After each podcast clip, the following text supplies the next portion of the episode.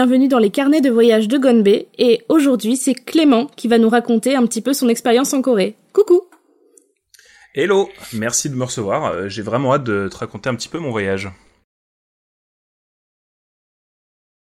Euh, honnêtement, dans la partie préparatoire, il commençait déjà à raconter des trucs. Alors je vous dis pas, je pense que je pense qu'on va apprendre des trucs.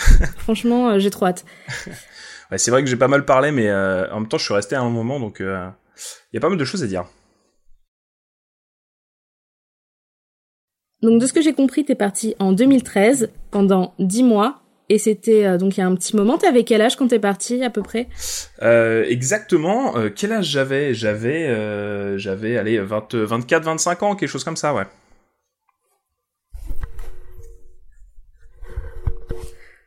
D'accord, donc t'es t'es quand même parti. D'accord, et du coup, pourquoi t'as décidé de partir comme ça? C'était sur un coup de tête ou euh, tu kiffais déjà la Corée? Euh, Qu'est-ce qui s'est passé? C'était pas à la mode en 2013 la Corée, pas trop? Alors non, pas du tout, euh, pas vraiment en tout cas. Effectivement, alors pourquoi la Corée? Bah, C'est super simple. c'est parti d'un documentaire que j'avais vu sur YouTube, je sais plus, Un œil sur la planète, je crois, et qui parlait de l'empire Samsung. Euh, c'est un super documentaire. Alors, faut savoir aussi que je, je, je travaille dans la tech. J'ai toujours adoré la technologie et tout ce qui s'y rapporte. Et du coup, ce reportage, voilà, présentait Samsung, l'empire, l'entreprise incroyable, euh, et, euh, et, ce côté, euh, ce côté futuriste de, de, de, la Corée, etc. Euh, et dedans, tu avais justement des, des interviews de, de, de, personnes qui avaient qui était parti là-bas euh, pour euh, pour y travailler et qui en gros euh, expliquait un petit peu pourquoi parce que alors déjà en 2013 effectivement comme tu disais c'est c'était pas forcément un choix évident pour beaucoup de personnes qui partaient à l'étranger mais au moment du reportage encore moins. Et en gros ils expliquaient que bah la Corée c'était le deuxième pays avec avec Israël qui avait réussi sa, sa révolution industrielle en moins de 100 ans et, et voilà qui, qui qui avançait super vite. Alors technophile comme je suis je me suis dit bah, incroyable le pays du futur il faut que j'y aille euh, et alors là, du coup, je me suis dit, ok, je vais en Corée, mais comment comment j'organise ça? Et à l'époque, je jouais du coup à un, jeu en ligne, hein, Dota 2 pour ne pas le nommer, et, euh, je jouais avec une équipe, euh, une petite équipe, on, on, jouait entre potes, et il y avait du monde de partout. Et il y avait il y avait du coup notre, notre capitaine d'équipe, qui était un Américain et qui vivait depuis, qui vivait en Corée depuis depuis des années. Et, euh, et, justement, je lui en avais parlé à ce moment-là parce que du coup, on jouait vraiment beaucoup ensemble. Et il m'avait dit, bah moi, je suis prof, euh, prof là-bas. Euh, écoute, je peux te dire les universités qui sont vraiment sympas. Où aller? Je te conseille, je te conseille celle-ci, celle-ci. franchement, j'y suis allé, j'ai donné des cours là-bas, c'est vraiment cool. Alors me voilà à l'école, dans mon école d'ingé, parti en direction de mon pôle international, de leur dire bonjour, j'aimerais partir en Corée. Ils m'ont dit bah, c'est super, mais on n'a pas de partenariat là-bas je leur ai dit, bah, y a pas de problème. Euh, et là, du coup, je me suis, euh, j'ai cherché sur leur site, etc. avec mon, euh, avec mon pote. Euh, on est, on est parti sur le site de, de Hanyang University. pour, pour essayer de trouver des contacts, etc. Et j'ai mis en relation justement mon, mon école et, et cette université. Euh, il s'avère qu'après moult, moult discussions euh, dans un anglais un peu cassé de, de part et d'autre, on a réussi à mettre en place ce partenariat euh, et du coup, j'ai pu, euh, j'ai pu postuler, euh, même s'il n'y avait pas vraiment de concurrence, j'ai pu postuler pour partir là-bas et j'ai été bien sûr accepté. et j'ai pu partir en, Corée du Sud. Ah ouais, donc c'est vraiment, c'est vraiment un parcours en plus en lien avec ton parcours pro. Et du coup, le, tu dis que c'est le pays du futur, mais en vrai, ça s'est passé comment Du coup, est-ce que t'as été, est-ce que tu t'attendais à ce que t'as vu quand t'es arrivé? Genre, t'arrives à Incheon et tu te dis, ok, je suis en Corée et est-ce qu'à partir de là euh, t'as été déçu, surpris ou au contraire c'était totalement ce que t'avais déjà vu et anticipé? Alors, déjà j'avais de la j'ai eu énormément de chance. Euh, parce que quand je suis arrivé effectivement à l'aéroport eh ben il y avait mon pote qui m'attendait. Euh, et en gros euh, sur tout le sur tout le trajet en métro pour pour aller jusqu'à jusqu'à mon, mon, dortoir d'université. Euh, il m'a expliqué un petit peu les euh, voilà les choses à faire, les choses à ne pas faire euh, et un petit peu comment ça se passe. Donc déjà j'ai eu énormément de chance parce que sinon il y a rien d'indiqué là-bas. En tout cas à l'époque, euh, il y avait rien d'indiqué vraiment euh, simplement pour dire bah voilà faut aller là-bas etc. Il faut aussi savoir que c'était la première fois que je sortais de la France. alors j'ai pas choisi le pays le plus proche, mais c'est la première fois que je partais, donc j'étais vraiment perdu tout seul et finalement il m'a été d'une grande aide le truc qui m'a le plus marqué quand je suis arrivé, faut savoir que je suis arrivé fin août à peu près. euh, c'est la chaleur. euh, parce qu'il faisait 40 degrés. Alors 40 degrés, on connaît, hein, en France on fait, mais on connaît pas 40 degrés avec un taux énorme d'humidité. C'est-à-dire que tu es dans l'aéroport, ça se passe très bien, euh, il y a la clim, et là tu sors, et là tu prends une espèce de bouffée de chaleur dans la tronche qui t'empêche de respirer. Et là tu te dis, mais qu'est-ce qui se passe dans ma vie? Je vais mourir. Euh, pas du tout, puisque du coup le métro lui aussi a la clim. Mais euh, mais voilà, le premier truc qui m'a frappé, c'était euh, c'était ce côté waouh, il fait chaud déjà. le deuxième truc, c'est que bah, pour y aller, j'ai pris le métro parisien, le RERB qui emmène à Charles de Gaulle. Et comment te dire que l'expérience de métro en France, spécialement plus le RER, et en Corée est très différente. En fait, j'ai découvert un pays extrêmement propre et rangé. Euh, je crois que c'est ouais, c'est vraiment ça qui m'a qui m'a le plus marqué quand je suis arrivé. Vraiment, les, premières choses qui m'ont frappé, c'est putain, il y a rien qui dépasse quoi. Il y a pas y a pas il y a pas un mégot au sol, il y a pas une y a pas une saleté, il y a rien. C'est c'est incroyable. Et du coup, t'es arrivé. Est-ce que tu veux bien nous raconter un petit peu ton voyage? Qu'est-ce que t'as fait après ça? Euh, Comment ça s'est passé? Oui, alors euh, effectivement, donc euh, donc je suis arrivé, j'ai euh, j'étais j'étais au dortoir de, de Hanyang, donc l'université Hanyang. donc déjà on a un peu galéré pour trouver. les gens parlaient pas forcément. Alors les gens parlent anglais, mais détestent parler parler anglais. C'est un peu comme en France d'ailleurs, c'est assez bizarre. sauf qu'en France, il y a ce côté non non enfin l'anglais est assez assez éclaté. Euh, en Corée, ils parlent vraiment bien euh, anglais, euh, mais les personnes un peu âgées détestent parler anglais. Donc c'est assez bizarre. J'ai jamais vraiment compris pourquoi, à part peut-être ce petit côté, ils aiment pas trop le, les Américains qui sont un peu posés posés en, en Corée du Sud. Mais mais voilà. Du coup, on a énormément galéré pour pouvoir pour pouvoir trouver le dortoir. Euh, on y est allé et puis finalement, euh, on a, j'ai enfin réussi à, à, m'y poser. J'ai rencontré du coup mon, mon coloc qui était français également. Et, et, et, à se partir de ce moment-là, et, euh, bah, les cours ont commencé puisque du coup j'étais j'étais à l'université donc en quatrième année. J'ai une question par rapport à du coup si c'est des dortoirs et tout, t'avais quand même pas mal de jeunes autour. Donc est-ce que toi t'as connu un petit peu les campus en France? Est-ce que c'est différent ou pas des campus en France ou pas les, les, dortoirs universitaires, etc. Alors, euh, oui, oui, euh, j'étais, euh, j'avais, euh, j'étais en France, j'avais un, petit, un petit logement au Crous, où voilà, il y avait des, de temps en temps des petites soirées, mais c'était, c'était jamais fou, jamais incroyable, en tout cas, enfin, on, on, restait vraiment entre nous. la Corée c'était très différent puisqu'en fait, tu, tu trouves vite beaucoup de, de, d'étudiants étrangers euh, qui, euh, qui du coup viennent aussi découvrir un peu le pays. Euh, J'y suis resté deux semestres et euh, en toute franchise, les deux semestres c'est quand même extrêmement différent d'un point de vue étudiant présent. Euh, le premier semestre, euh, il y avait vraiment des étudiants d'un peu partout.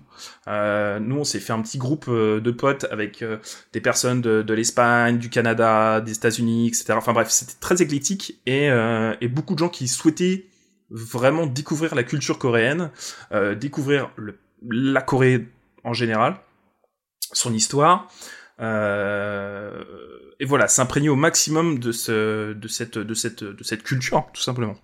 Le deuxième semestre, par contre, c'était un peu l'inverse. C'est-à-dire que j'ai vu énormément de, de, Français qui sont restés entre eux, euh, qui globalement allaient manger au McDo à midi, qui faisaient leurs cours et qui rentraient. Euh, je pense que t'as vraiment deux types de personnes. T'as les personnes qui viennent en, en, en tout cas, je parle pour les études. T'as deux types de t'as as les personnes qui viennent vraiment pour euh, parce qu'ils ont choisi la Corée. Parce qu'ils avaient ce côté euh, ok la Corée ça a l'air ouf. Euh, il faut que j'aille là-bas. Ils ont l'air avant-gardistes. Il y a une culture énorme qu'on connaît pas forcément alors maintenant beaucoup plus mais à l'époque on connaissait pas forcément à l'extérieur et t'as les personnes qui sont un peu par défaut j'en ai rencontré beaucoup dans au, sein du deuxième semestre. C'est-à-dire qu'en gros, ils avaient postulé pour Hong Kong, euh, Tokyo, des choses comme ça, et ils n'ont pas été pris. Et puis ils voulaient quand même aller en Asie, du coup ils ont été pris et ils étaient assez hauts, quoi. Euh... Tu sens vraiment la différence entre ces deux-là. Y a, et, vraiment, je conseille, c'est vraiment mon conseil principal, si vous pouvez trouver un groupe de personnes euh, pas tellement françaises, parce que déjà ça vous permet de bosser un petit peu votre coréen, votre anglais, euh, mais de, voilà d'y aller avec des personnes qui sont vraiment euh, euh, là pour découvrir cette culture qui est incroyablement riche, mais vraiment, c'est impressionnant. je, le, je le conseille réellement. Mais on est d'accord qu'en plus, déjà, un, bouffer au McDo, c'est cher par rapport à des fois des repas ultra complets, ultra bons qu'on trouve pour moins de 10 balles. Et en plus, c'est vraiment pas ce qu'il y a de meilleur. Enfin, je trouve que c'est tellement dommage. Le pire truc à faire en Corée, c'est bouffer au McDo.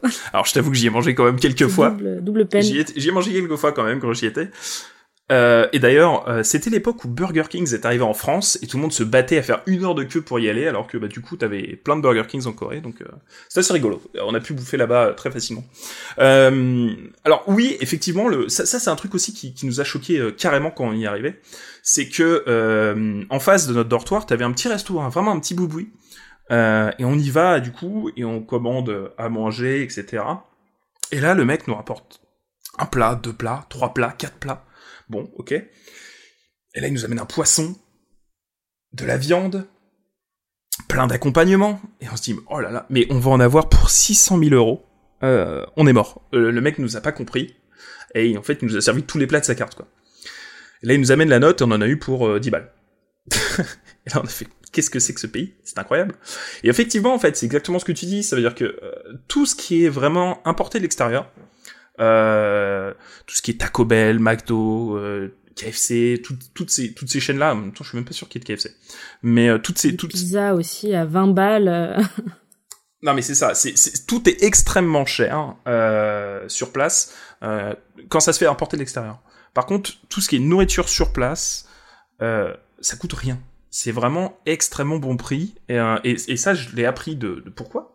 Euh, c'est que euh, faut savoir que en, début du, du 20e, t'as la guerre, euh, la guerre en Corée, une guerre extrêmement, euh, extrêmement euh, mémorable, euh, et j'ai envie de dire beaucoup plus mémorable que, par exemple, ça peut l'être pour nous la Seconde Guerre mondiale. C'est-à-dire que on en parle, on le sait en France, bien sûr, c'est extrêmement clair, mais tu sens pas les, comment dire, tu, tu, le ressens pas chez chacun des, chacune des personnes qui l'ont, qui, qui, sont présentes. C'est-à-dire que toutes les personnes qui avaient plus de 40 balais, globalement, euh, elles ont cette espèce de marque euh, de la guerre euh, qu'elles ont peut-être pratiquement pas connu d'ailleurs étant jeunes, mais qui les a, mais qui les a vraiment marquées et, et pendant cette pendant cette guerre avec avec le Japon, il y a eu tellement de famine que et d'ailleurs tu le vois dans énormément de dramas, le, le, côté les parents qui poussent à manger leurs enfants pour vraiment être sûr qu'ils aient assez à manger et qu'ils mangent bien. Voilà, c'est généralement c'est le truc que t'entends dans les dramas, c'est euh, ouais, est-ce que t'as bien mangé, etc. Nanana, est-ce que tu manges à ta faim?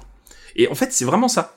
Mais ouais, et en fait, c'est vraiment ça. Et ça vient de là. Ça vient en fait de cette peur de, de, de, de la famine et de pas avoir assez à manger. Et c'est pour ça qu'en fait, la bouffe coréenne en elle-même est très très peu cher parce que justement ils, ils essaient de pas faire des marges énormes euh, pour que tout le monde puisse manger. Euh, D'ailleurs, je sais pas si t'as vu ça, il y a une histoire là que j'ai vu passer euh, très récemment sur Twitter d'un contenu qui est passé viral pour des enfants qui sont orphelins et qui ont pas les moyens de manger, et le petit frère voulait aller bouffer bouffer du poulet frit et en gros, t'as as, une personne qui, euh, qui leur offert du poulet frit à volonté euh, à chaque fois qu'ils revenaient, etc. Et, euh, et le, le, grand frère a envoyé une lettre à, à, ce restaurateur, à cette chaîne en tout cas, pour remercier ce restaurateur qui lui a offert à manger, etc. Et, et ça fait un... Enfin voilà, il, il, est célébré comme un héros en ce moment en Corée parce que parce que voilà il a fait et en gros il disait qu'il a fait ce que tout le monde ferait et, et voilà et c'est vraiment c'est vraiment ça fait sensation c'est vraiment viral en ce moment en Corée et voilà t'as vraiment un, un culte, enfin, un culte c'est un grand mot, mais t'as vraiment une, une, importance cruciale au fait que chacun puisse manger à sa faim en, Corée du Sud. Et puis c'est vrai que les, les gens ont plus, comment dire, leur nourriture au niveau culturel, ça, ça a un vrai impact parce qu'ils ont la nourriture coréenne. On voit que c'est une nourriture qui est très riche de plein de choses.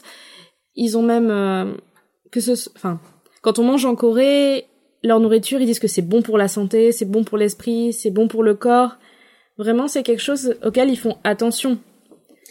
Euh, à chaque fois, euh, ma copine coréenne, elle me disait, alors dans telle situation, on mange ça, dans telle situation, on mange ça, dans telle situation, on mange ça. Donc c'est vraiment la nourriture est incrustée dans tous les événements, les trucs de la vie quotidienne. Je trouve ça et même les événements plus familiaux, les un peu comme nous la dinde à Noël, quoi. Et je trouve ça assez chouette aussi à découvrir parce qu'on connaît pas Maintenant, un petit peu plus les barbecues coréens, le kimchi et le bibimbap, mais on connaît pas vraiment cette nourriture coréenne qui est, je trouve, même super intéressante juste en elle-même. Oui, carrément. Il euh, y, a une, grosse, grosse euh, richesse. Euh, bah, ça rejoint un peu le point précédent. Ça veut dire que bah, globalement, quand t'es en famine, tu bouffes tout ce qui passe. Euh, et mine de rien, bah, en fait, ça te permet de travailler tous les produits différents et de les euh, de, de, de, les incorporer dans ta cuisine, de les travailler au mieux et d'avoir une richesse culinaire de bah voilà tout ce qui t'entoure, le travailler pour que ça devienne que ça devienne bon tout simplement. Euh, effectivement, moi je me rappelle quand j'étais sur place et que j'étais malade, euh, donc j'avais une copine sur place qui m'avait dit euh, bon si t'es malade faut prendre un porridge. tu prends un porridge comme ça ça va bien te requinquer etc. Et c'est exactement ce que tu dis, c'est qu'à chaque situation il y a un truc à manger. c'est un peu comme nos grands-mères à nous hein, finalement, mais voilà, à chaque, à chaque problème, sa solution naturelle, c'est la bouffe. Euh, par contre, bah, ce qui est aussi impressionnant, c'est que t'as, c'est extrêmement sain en fait. Euh, t'as pas de, t'as, pas de graisse. Il euh, y a pas de, enfin, ils, cuisent à l'huile, mais, mais, mais, mais ça reste la seule source de matière grasse que tu peux avoir dans ton plat. la plupart de, la plupart des repas contiennent de base un bouillon, puisque bah, historiquement l'eau était pas potable en Corée. et d'ailleurs, il y il y a il y a, cette espèce de, ça reste ancré dans les dans les dans les dans les dans les dans les mémoires et dans les dans les têtes que que l'eau est pas potable. Alors qu'elle l'est carrément hein, depuis depuis des années et le système de filtration d'eau de Corée est un des plus performants qui existent. Euh, mais en tout cas à Séoul euh, en tout cas à Séoul euh, et, en fait ils disent non non bois pas de l'eau du robinet. Tu vas tu vas tomber malade. Alors que non pas du tout elle est totalement potable mais elle l'a tellement pas été pendant des années que euh, qu'en gros le, le, le, réflexe euh, c'est de, bouillir l'eau. Alors quitte à bouillir l'eau pour la boire, autant rajouter des petits trucs sympas dedans et en faire un petit bouillon. Et c'est pour ça que dans la plupart des repas tradis euh, de Corée, t'as toujours un petit bouillon avec un petit peu de tofu, euh, un petit peu de kimchi, deux trois algues, etc. pour pour agrémenter le tout. Et est-ce qu'à l'époque déjà, parce que quand on y a été la première fois en 2018, il y avait déjà des genres de fontaines à eau partout, avec de l'eau chaude, eau froide?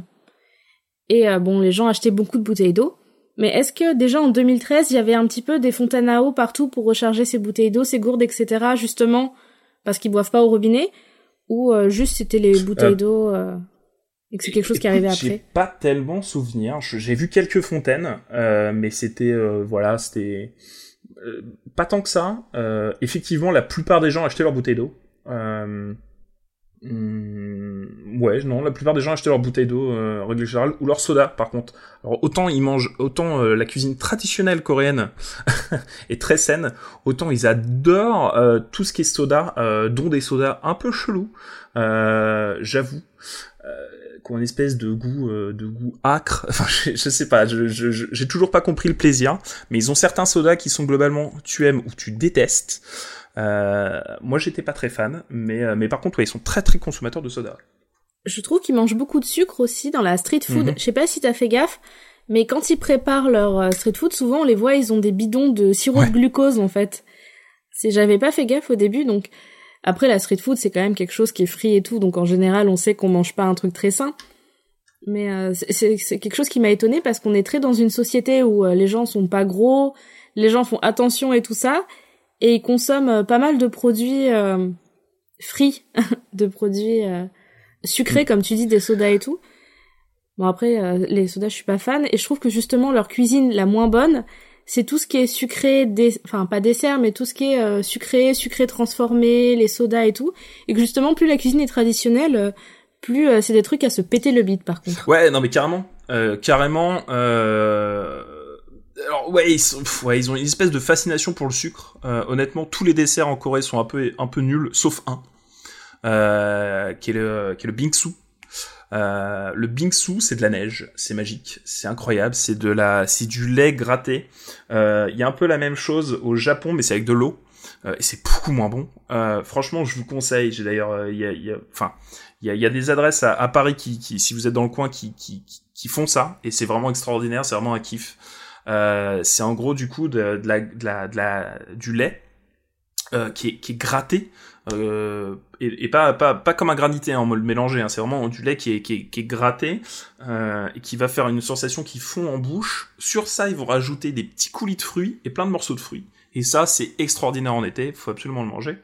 Euh, par contre, effectivement, pour le reste, c'est pas extraordinaire. Euh, faut d'ailleurs éviter toutes les euh, toutes les enseignes type Paris baguette, etc où vraiment on mange des trucs qui sont mais qui ont, pas de goût quoi. Enfin, ils ont des soufflets, etc. C'est c'est archi triste euh, alors qu'ils ont une richesse. En fait, leur salé est incroyable. Euh, il y a énormément de plats euh, qu'on connaît, hein, comme tu dis, de, de, barbecue coréen, de kimchi, de bibimbap. moi, le dakalbi m'a énormément marqué également. Euh, qui est un espèce de mélange de, de différentes légumes, de différentes viandes euh, qui sont marinées, cuites toutes ensemble. Et généralement, tu demandes un chizu d'akalbi, qui il te rajoute un petit peu de fromage qui fond par-dessus tout ça. Euh, c'est un petit peu pimenté, attention. mais c'est excellent. alors qu'effectivement, tout ce qui est sucré, c'est, c'est, ouais, c'est, c'est en règle générale très très triste. T'as jamais trop galéré dans les restos, tout ça, pour comment dire est-ce que tu parlais un petit peu coréen ou vraiment pas du tout, du tout au début euh, Genre, tu t'es jeté dedans avec des notions d'anglais et de français et on verra ce qui se passe. Euh... Alors, j'ai deux réponses. Euh, une, une un peu plus anecdotique. Effectivement, avant de partir, j'ai pris des cours de coréen qui m'ont carrément servi. alors, autant dire qu'à l'époque, c'était un peu plus compliqué à trouver que maintenant. Euh, surtout qu'en plus j'avais vraiment cherché des, vrais cours en physique etc pour bien prononcer bien comprendre etc euh, et, ça m'a vraiment aidé. Ne serait-ce que pour la lecture je pense que la première chose euh, qu'il faut savoir faire c'est lire le coréen. Euh, en toute franchise ça s'apprend en 30 minutes. Vraiment. Parce que de toute façon c'est extrêmement simple. Ça s'apprend en 30 minutes. Et ça en fait c'est c'est déjà la première source de compréhension. Parce qu'en fait, les plats euh, vont pas forcément dans les restaurants être écrits en, en, anglais. Euh, et, du coup, tu les as en coréen, tu lis, et en fait, tu vois un truc, tu, fais caractère par caractère, et tu vois que le truc à la fin, ça fait chizu. Tu fais, ah, chizu, ça ressemble un petit peu à du cheese. Effectivement, c'est exactement ça. Euh, beaucoup de mots sont tirés du l'anglais, comme nous hein, en France. Et, en fait, bah, du coup, ça te permet de, pouvoir facilement te retrouver. Euh, dans le métro, même si c'est euh, même si c'est marqué, mais euh, de temps en temps les étiquettes sont pas là. tous les endroits où t'as pas forcément d'anglais et encore plus quand tu sors de, Séoul ou de Busan et que tu vas dans des dans des villes un peu plus petites. Alors là, il y a pas du tout d'anglais comme en France. Et, là, c'est important d'avoir ces petites notions-là. Savoir commander aussi, les politesses de base. C'est un pays qui est très à cheval sur ses, sur sa sur, sur justement la politesse, les formules euh, et ça fait toujours plaisir à la personne en face quand quand elle voit que vous faites un effort, même si vous parlez dans un dans un coréen tout cassé, euh, ça fait toujours plaisir de voir un effort euh, supplémentaire quand voilà quand vous faites l'effort pour pour essayer de parler coréen quoi. Oui, parce qu'au final, au final, t'es allé prendre des cours donc à l'université Hanyang. Donc ça veut dire que est-ce qu'ils attendaient de toi parce que tu disais que t'avais fait deux semestres? Donc, est-ce qu'ils attendent des étudiants qui parlent quand même assez bien coréen dès le départ ou est-ce qu'il y a un accompagnement au début euh, Est-ce que tu as été un peu accompagné pour justement apprendre le coréen ou est-ce que c'était des cours en anglais? Comment comment ça se passe Alors en, en termes d'accueil, euh, hormis du coup euh, mon, mon, pote qui était qui était sur place et qui, qui m'avait filé beaucoup de beaucoup de conseils, l'université te donnait en fait un, un mentor. Un mentor en Corée, et alors là, qui te sauve la vie, parce que quand t'arrives, t'as besoin d'un forfait mobile, déjà en 2013, t'avais besoin de ton forfait, euh, ton forfait 4G chez euh, SK Telecom, qui sont maintenant plus connus pour autre chose de notre côté que, que pour euh, leur forfait téléphonique. mais mais voilà, donc t'avais t'avais plein plein de plein de choses administratives, ton compte en banque, prendre un, abonnement de téléphone, des petits problèmes avec ta proprio pour pouvoir payer les loyers, les choses comme ça.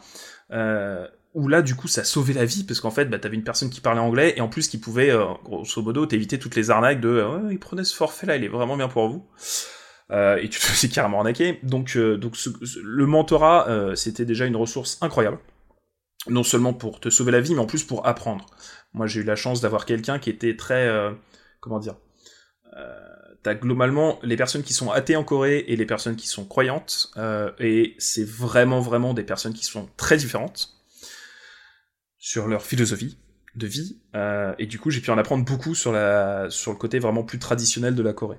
Euh, notamment des relations hommes-femmes, etc. Enfin, moi j'étais très curieux. Euh, je posais plein de questions qui étaient parfois un peu dérangeantes, mais vraiment par curiosité. Euh, euh et, et, et, du coup, ouais, c'est extrêmement intéressant d'avoir ce point de vue-là que, que t'as pas forcément. après, par rapport à l'attente que, que, que, eux ont, euh, faut savoir que les cours sont en anglais. T'as as vraiment deux cursus en Corée. Quand t'es à l'université, t'as les cours en, coréen qui sont à un niveau euh, assez vénère, et t'as les cours en anglais, euh, où tu vois que d'ailleurs il y a des Coréens qui le prennent. Euh, généralement ils prennent ça parce que les cours sont plus simples, parce qu'ils sont en anglais. Euh, donc déjà au niveau des cours, bon bah ça, c'est vraiment le principal, c'est que tu peux suivre tes cours et être tranquille parce que c'est en anglais. Donc tu vas réussir tes partiels, tu vas réussir tous les tests, toutes les choses. Aucun souci, tout le monde parle anglais. Aussi bien aussi du coup les Coréens dans ta classe. Euh, après, tu as des cours de coréen. Euh, il y avait aussi deux, deux, cursus possibles. Il y avait le survival euh, coréen, où vraiment on donne les basiques, etc. Et au final, c'était un peu ce que j'avais vu en France avant de partir. Et t'as le, as le, cours vénère, en mode mi-temps. C'est-à-dire que la moitié de ta journée, tu fais, tu fais du coréen, tu pratiques du coréen, tu lis du coréen et tu vas, tu fais des, ateliers pratiques dans la, dans, dans la ville, etc. pour, pour, pour apprendre le coréen de manière intensive. Euh, et l'après-midi, tu fais tes cours euh, standards. Euh, voilà, ça c'est les deux choses qu'ils proposent quand tu arrives, qui, te permettent, dans tous les cas, de largement te débrouiller sur place. Et je pense encore plus maintenant avec la, mondialisation et, et, le côté encore plus ouvert de la Corée aux, aux pays extérieurs. Donc ouais, donc t'avais quand même pas mal de cours, t'as as pu donc avancer aussi au niveau scolaire au final dans tes études, dans ton corps de métier. En plus, t'as pu apprendre le coréen. Du coup, t'as pris quel, euh, t'as pris le survival, toi, ou l'intensif euh, J'étais très chaud pour l'intensif. En fait, euh, le premier jour, on avait un petit peu une espèce de, de cérémonie d'introduction où ils présentaient un petit peu justement le mentorat, comment ça allait se passer, etc. Vraiment, t'as as un accompagnement. Ils te laissent vraiment pas dans la nature en mode, bah, les bonnes chances. Euh, non, non, t'es vraiment très bien accompagné, etc. Et, et dans cette, dans cette, cette cérémonie-là, justement, qui était dans un amphi, la, la, le, le, chargé des, des, relations internationales demandait bon bah combien il y en a qui voudraient prendre l'intensif et combien de survival. Et là, il y en a beaucoup qui ont levé la main pour l'intensif, dont moi à l'époque d'ailleurs. Euh, il a dit oula, je pense que vous vous rendez pas compte de la charge de travail. Bon, ça m'a calmé. J'ai pris le survival euh, pour éviter ça mais euh, mais mais ça, ça largement suffit. Justement, tu parlais des cours. C'est un truc dont j'avais pas parlé et qui change aussi beaucoup par rapport à la France et qui est vraiment similaire par contre à ce qui se fait aux États-Unis. C'est que là-bas, tu choisis tes cours. C'est-à-dire qu'en France, quand tu dis oh là, je vais faire une fac de maths, et eh ben on dit bah super, ça c'est ton planning. Allez, bon courage, Michel. Bon, très bien. Euh, en Corée, c'est pas du tout le cas. C'est vraiment à la carte. C'est-à-dire que tu travailles pour avoir des crédits. T'as un certain nombre de crédits qu'il faut que tu valides par semestre pour pouvoir passer au suivant. Euh, et du coup, c'est vraiment, euh, bah, c'est à la carte. Tu choisis. Moi, j'avoue que j'en ai profité pour arrêter tout ce qui était informatique. Bon, j'ai pris une ou deux matières pour arnaquer mon école et dire ouais, je fais de l'informatique toujours. Et j'ai pris du marketing parce que je me suis dit bah tiens, c'est l'occasion que jamais. J'ai envie de faire du, j'ai envie de tester des trucs de marketing, etc. Donc donc c'est ce que j'ai fait. et du coup, je trouve que ça a ce côté vraiment plus intéressant par rapport à la France. J'avais fait, j'avais été à la fac pendant deux ans, je me suis un peu perdu en France, euh, comme beaucoup, euh, avoir testé la fac, et je m'étais dit, oh non, mais en fait, cette matière-là, je la trouve trop cool, mais celle-là, elle est vraiment nulle, et je vais tout le temps me la taper, et du coup, j'arrête. Euh, le droit, euh, pour ne pas la citer. Euh, ça, c'est un problème que t'as pas en Corée. Ça veut dire que t'as as cette, cette, en fait, t'es vraiment libre. Ça veut dire de dire, tu, tu peux vraiment, t'es pas dans une espèce de case de dire, ok, moi je suis celui qui a fait des maths, moi je suis celui qui a fait la physique, moi je suis celui qui a fait du marketing. Mais euh, t'as plutôt un, un, un, archétype un peu général de dire, ok, je fais un peu de ça, principalement. Euh, parce que pour faire certaines matières, il faut que t'en valides d'autres précédemment, euh, qui sont prérequises. Mais tu peux faire des trucs un peu externes pour tester des choses. Euh, ma copine de l'époque, par exemple, avait un cours d'œnologie où elle testait des vins français. Du coup, elle me, donnait des cours de vins français, en me disant mais ça c'est un vin de Loire, on reconnaît bien et tout. Choqué. Euh, mais ça fait partie des choses qui existent. Et en fait, c'est super intéressant parce que contrairement à ce qu'on peut avoir en France, où t'es vraiment cantonné à ton truc et tu découvres rien. Euh, bah là, vraiment la capacité, même sur un semestre, tu vois, c'est six mois, c'est rien par rapport à tes cinq ans d'études, euh, mais de tester des choses et te rends compte, ah putain, mais ça en fait, ça me plaît plus. Et bah tu vas en prendre un peu plus au semestre d'après, etc., etc. Et tu peux vraiment créer euh, bah, un petit peu ton, voilà tes compétences euh, par rapport à des choses qui te plaisent, ce qui est extrêmement compliqué en France. Donc ça, je trouve que c'est vraiment un truc super, et c'est d'ailleurs ça personnellement, ça m'a servi énormément quand je suis rentré en France, puisque c'est comme ça que j'ai décroché mon premier job, euh, puisqu'on m'a dit, ah bah c'est super, t'as des super connaissances informatiques, mais en plus t'as fait du marketing, c'est canon. Bah voilà. Et euh, bah tout ça, c'est justement parce que j'ai pu, euh, choisir mes cours en Corée, quoi. Donc. Alors attention, j'en profite pour parler des études. Tout n'est pas rose en Corée, loin de là. C'est très rose quand t'es étranger, mais ça l'est pas du tout quand t'es coréen. Euh, puisque euh, en Corée, euh, as ce culte de l'étude qui est assez violent. Euh, pour expliquer un petit peu simplement à, tout le monde, en gros l'idée en Corée, un peu comme en France, quand à l'époque on disait bah tiens faut que tu sois médecin, faut que fils tu feras des études de médecine pour être médecin parce que moi ton avenir est assuré. C'est un peu pareil en Corée mais dans les grandes entreprises. Ça veut dire qu'en gros le top, tout, tout, le monde va aller chez Samsung. Voilà, globalement quand t'es chez Samsung, bah, t'es refait quoi. Ta vie elle est faite, euh, t'es en mode voilà, j'ai mon petit CDI, merci, bonsoir, je finis ma carrière, euh, voilà, je suis tranquille. Sauf que du coup, tout le monde veut postuler. Euh, pour, pour contrer ça, en fait, ce qu'ils font, c'est qu'ils prennent les notes des étudiants pour essayer de sélectionner les meilleurs. À ce moment-là, du coup, ils prennent les 10, ils ont pris, du coup, ils prenaient les 100 meilleurs. sauf que du coup, tout le monde continuait à postuler, etc., et qu'il y avait de plus en plus de monde et que c'était compliqué. Donc ce qu'ils ont fait, c'est qu'ils se sont dit, bon ok, on va prendre les 100 meilleurs, mais des meilleures universités. Donc déjà, tu euh, une chose aussi à savoir en Corée, si vous voulez y travailler, enfin si vous voulez faire vos études là-bas et y travailler, c'est que le choix de l'université est extrêmement important. Un peu comme en France, on a l'ENA, Paris Dauphine, euh, etc. Ces grandes institutions qui sont des beaux noms. Euh, bah là-bas en Corée, tu un classement qui est établi tous les ans sur la moyenne euh, des étudiants d'université. Selon ce classement, en gros, Samsung, ils disent, bah, nous, on prend les 10 premiers des 3 premières universités. Et puis, bah, les autres, euh, dommage. Les autres, ils iraient travailler chez LG. Donc, LG prend euh, les, euh, les, entre les 10 et 20 premiers des 3 premières ou des 5 premières. Et ainsi de suite, ainsi de suite, jusqu'à ce qu'en fait, tu te retrouves avec un truc tout pété, quoi. Donc là, tu te dis, bah, c'est super! Moi, je vais dans l'université qui est numéro 1. Sauf que du coup, pour rentrer dans cette université numéro 1, ils prennent du coup ta note de bac, qui est du coup le SAT en Corée. Euh, mais du coup, ils te prennent ta note, euh, ta note de bac euh, pour te dire, bah voilà, si t'es dans les dans les 100 premiers de Corée au bac, bah tu peux rentrer dans l'université. Sinon, bah tu vas dans la deuxième ou la troisième ou la quatrième.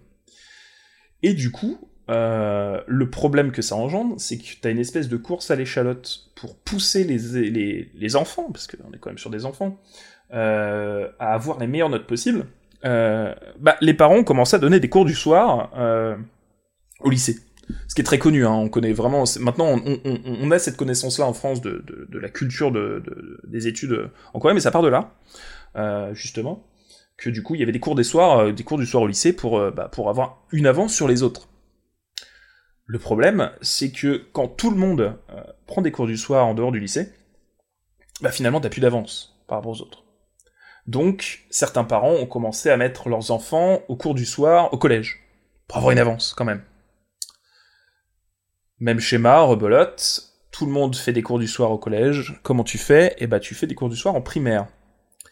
Euh, et, là, du coup, tu arrives dans un espèce de cercle vicieux qui est extrêmement nocif pour la santé des jeunes, euh, où justement, en fait, t'as énormément de craquage, et on le voit, hein, il y, a, énormément de témoignages de, jeunes qui, pètent complètement un plomb et qui se, qui, qui plus à supporter cette pression, euh, parce que, bah, en fait, t'es en primaire et t'as des cours de, collège, voire de lycée, euh, pour pouvoir avoir justement un ascendant sur les autres. Donc t'as cette espèce de, enfin, voilà, c'est extrêmement violent, euh, je trouve, et de toute façon c'est, aussi quelque chose qui est partagé euh, par pas mal de, personnes là-bas, et surtout des jeunes finalement, hein, qui se disent mais en fait ça, ça finira jamais, et juste on souffre quoi. Parce que bah du coup t'as plus d'activité, tu fais que d'étudier. C'est-à-dire que tu sors de l'école, tu vois des trucs genre euh, super t'as vu tes couleurs, et t'arrives à, tu rentres chez toi et t'étudies Pythagore quoi. Parce que bah du coup t'as une avance de ouf.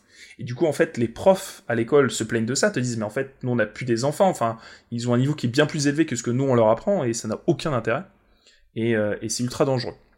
Donc voilà, donc ça c'est un peu les, limites de ce système euh, élitiste au maximum, c'est que bah du coup t'as as, une génération d'enfants qui pète un peu un plomb euh, complètement. Alors ça c'était le cas en 2013. Euh, Est-ce que ça a évolué depuis? Les mentalités coréennes évoluent pas très très vite sur bien des sujets. c'est un, un, autre débat, mais mais voilà, ils ont ils ont pas beaucoup d'avance sur tout l'aspect, tu vois, l'aspect la relation homme-femme, etc. Que la femme de toute façon elle va pas beaucoup bosser parce qu'elle va s'occuper des enfants quand elle sera enceinte. Et en plus maintenant il y a un mouvement child free justement à cause de ce que tu disais, parce que la femme et puis les cours du soir, ça veut dire qu'elle, tous les soirs, elle fait à bouffer pour son gamin, elle l'amène au cours du soir, elle l'attend dans la voiture, elle le ramène des cours du soir, elle le fait bouffer pour, avant qu'il fasse ses devoirs, machin. Et puis il y a toujours ce côté, euh, enfin, du coup en fait c'est, il y a aussi ça. Si le gamin il va au cours du soir euh, six jours par semaine, ben six jours par semaine, soit faut l'amener, euh, soit faut ben, s'occuper de lui aussi pour l'encourager. Et puis c'est un ah bah, budget de malade. Ça veut dire que quand on fait un enfant, on se dit est-ce qu'on a les moyens de faire un enfant? Du coup, ils en font pas plus de deux. Ceci dit, est-ce que ça vaut le coup de faire plus de deux enfants? C'est fatigant. Mais ils en font pas plus de deux parce qu'ils savent très bien que mm. même des fois ils en font qu'un parce que le budget de, de 10, 20 mm. ans de cours du soir. Et, l'université, enfin, l'université, il faut savoir qu'en moyenne, c'est à peu près 5000 balles par semestre. 5 à 10 000 balles par semestre. Et je dis ça, moi j'étais dans la, je crois, à Nyang, c'était la 13e ou un truc comme ça. Tu vois, c'était, euh, c'était vraiment pas le top du panier, quoi. Mais euh, ouais, c'était à peu près, je crois que c'était à peu près 10 000 dollars le semestre. Le semestre. Euh, tu dis que t'en as pour 5 ans, de deux semestres. Bon courage. Faut avoir les reins un peu solides. Mais, euh, bah, oui, euh, c'est évident en fait que, que du coup, tu as une génération de burn-out qui se crée aussi bien du côté des, des mères, euh, parce que les pères ont quand même la vie tranquille, euh, du côté des mères que des enfants. Euh, et, et, et c'est assez. Euh, par contre, la Corée, c'est assez, assez drôle parce qu'à l'époque, alors ça a beaucoup changé. Hein, J'ai suivi, ça a beaucoup changé. Mais à l'époque, les manifestations, tu vois, alors on connaît les manifestations en France hein, avec les VTC, tout ça. on crame les pneus, on pète les vitres et, et on fait, on, on arrête le périph. les manifestations en Corée, globalement, les personnes, elles ont un petit bandeau. Euh, elles parlent un petit peu, mais pas trop fort quand même, et elles se mettent sur le côté du trottoir pour pas gêner les gens. Ce qui est du coup extrêmement drôle. Tu te dis, mais comment vous arrivez à revendiquer quoi que ce soit? Tout le monde s'en fout du coup. Euh, mais oui, mais ils sont dans le respect. On va pas gêner les gens qui sont pour rien. Euh, et, et, du coup, c'est là que tu dis, ouf, on est quand même sur une, un pays très différent, une culture très très différente de la France. Ah bah oui, c'est évident, on va pas gêner quelqu'un qui est pour rien. Ouais, ils se mettent sur le côté, euh, on en a croisé quand on a été en voyage, ils se mettent sur le côté devant le bâtiment avec un micro et ils parlent, mais ils sont vraiment groupés. Alors que nous, justement, le but c'est de faire chier tout le monde. Comme ça, comme ça fait chier tout le monde, bah, ça paralyse tout le monde.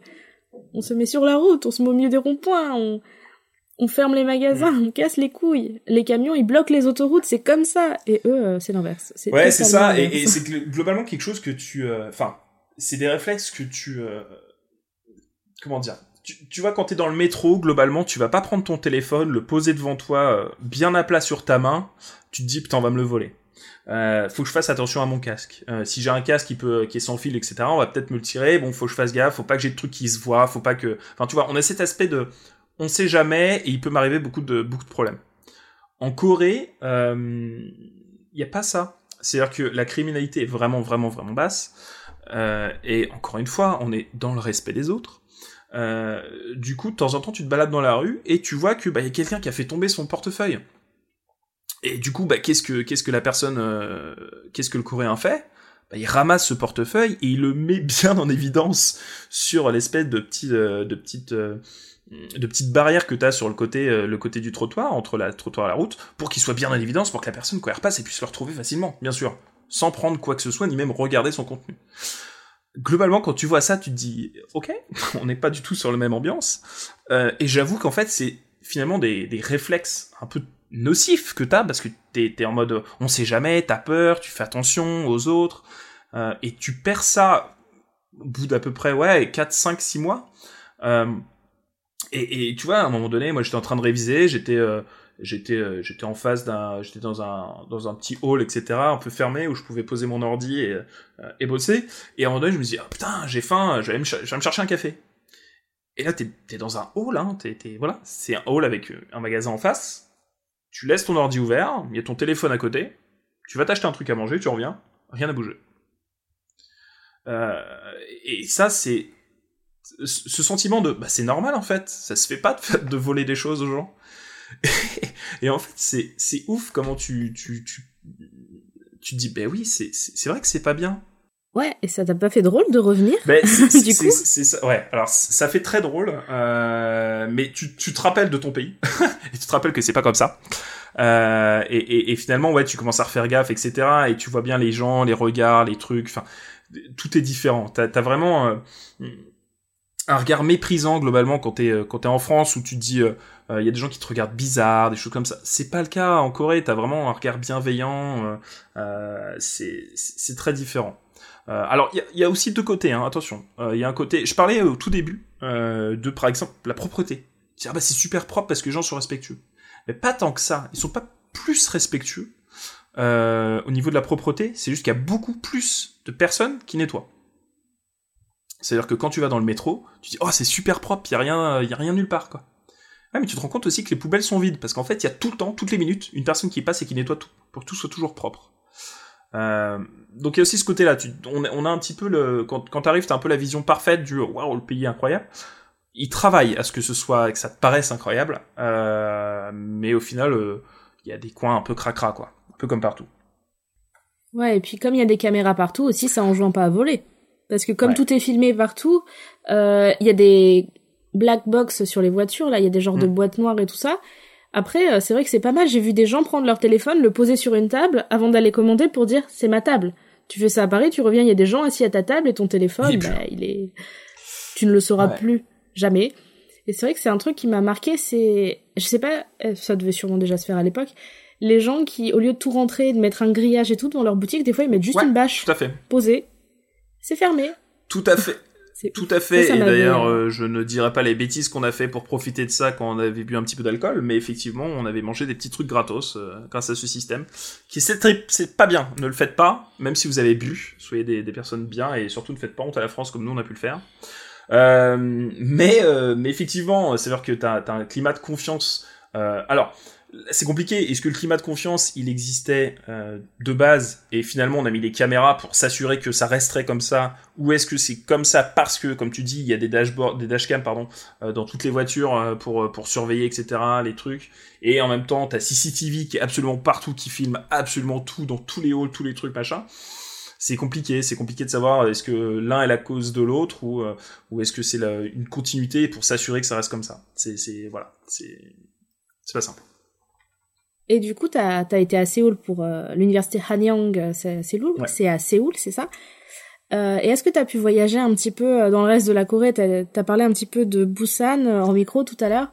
Est-ce que euh, tu as peut-être eu des vacances, des week-ends? Est-ce que tu as un petit peu exploré du coup euh, le reste de la Corée? Ou est-ce que tu as été euh, que Ouais, fait, alors j'ai globalement fait trois voyages euh, quand j'étais en Corée. J'avoue que j'ai beaucoup, je suis beaucoup resté à la maison, tranquillement, à regarder des dramas.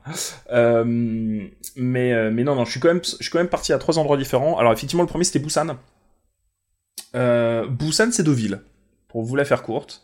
C'est-à-dire que tu vas là-bas, tu fais oh c'est super et tout il y a une plage, il y a un casino qui est interdit aux Coréens, donc il n'y a que des étrangers. Euh, t'as un casino et voilà, c'est sympa, mais euh, c'est Deauville. C'est un peu plus cher, euh, c'est portuaire, donc tu manges beaucoup de fruits de mer. Euh, mais voilà. Par contre, ça te permet d'accéder à beaucoup de choses, type le, temple de l'eau, qui est magnifique, que je vous recommande chaudement, qui est au nord de, au nord de, je dis au nord, mais ouais, c'est un peu au nord-est de mémoire, de Busan euh, où voilà, c'est vraiment magnifique, euh, un temple, un temple bouddhiste qui est, vraiment très très beau et un des rares temples à avoir survécu euh, la guerre, euh, la, guerre de Corée quoi. Donc euh, ouais, si vous avez l'occasion de visiter, allez-y, c'est vraiment magnifique. le la deuxième, le deuxième endroit où j'étais, c'était Nami Island, qui était une, une espèce d'île un peu, un peu sympa, où en fait il y a beaucoup de dramas qui ont été filmés là-bas. Euh, et, euh, et c'était euh, voilà, c'est sympa. Il y a rien d'extraordinaire sur cette île, mais euh, mais ça fait une petite sortie, c'est cool. C'est là que j'ai vu ma première guêpe asiatique ou frelon asiatique plutôt, où j'ai flippé. J'ai dit mais pourquoi il y a une espèce de guêpe qui fait la taille de ma main? Et là elle s'est envolée, elle a fait un bruit de dingue et j'ai couru à travers toute l'île. C'est no joke, j'ai vraiment traversé toute l'île pour fuir cette bête qui me paraissait c'était pas normal. ça n'existe pas les bêtes comme ça. Euh, donc ça c'était le deuxième voyage. Et le troisième voyage que je conseille aussi si vous restez longtemps euh, en Corée, euh, bah, c'est le Japon. Parce que euh, le Japon, faut savoir que ça coûte l'aller-retour 100 balles en avion et que c'est une heure et demie pour y aller. Autant vous dire que c'est un, euh, un Deauville. Pour rester sur le même exemple, c'est un Deauville, un Deauville Paris en bagnole. Sauf que du coup, tu vas au Japon du coup, j'ai fait une semaine au Japon et bah c'était c'est pareil, c'était canon. C'était pas le sujet, c'est pas le sujet d'aujourd'hui, mais mais voilà. si vous avez un pied à terre en Corée et que vous restez un moment, profitez-en pour visiter l'Asie. C'est un super endroit. T'as un aéroport énorme euh, qui dessert tout, le monde et tout l'Asie. Euh, profitez-en en fait. C'est une occasion unique de, voir plein de choses.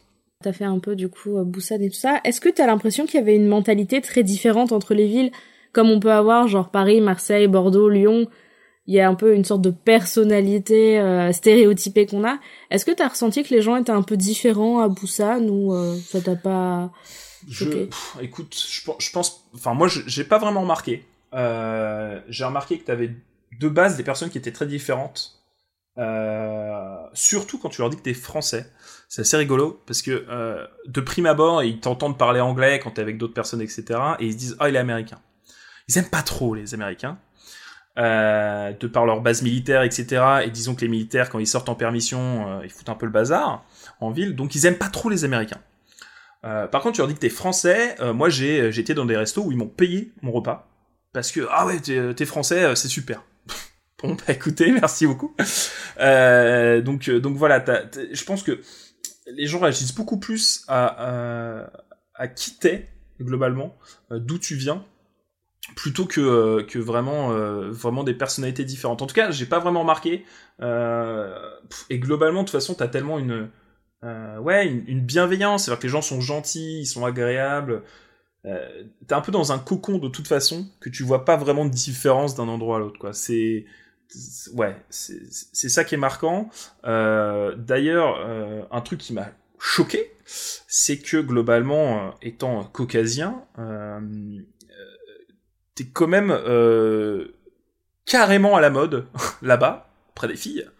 Euh, et j'avoue que c'est la seule fois de ma vie où tu marches dans la rue et des filles se sont retournées sur moi pour me mater.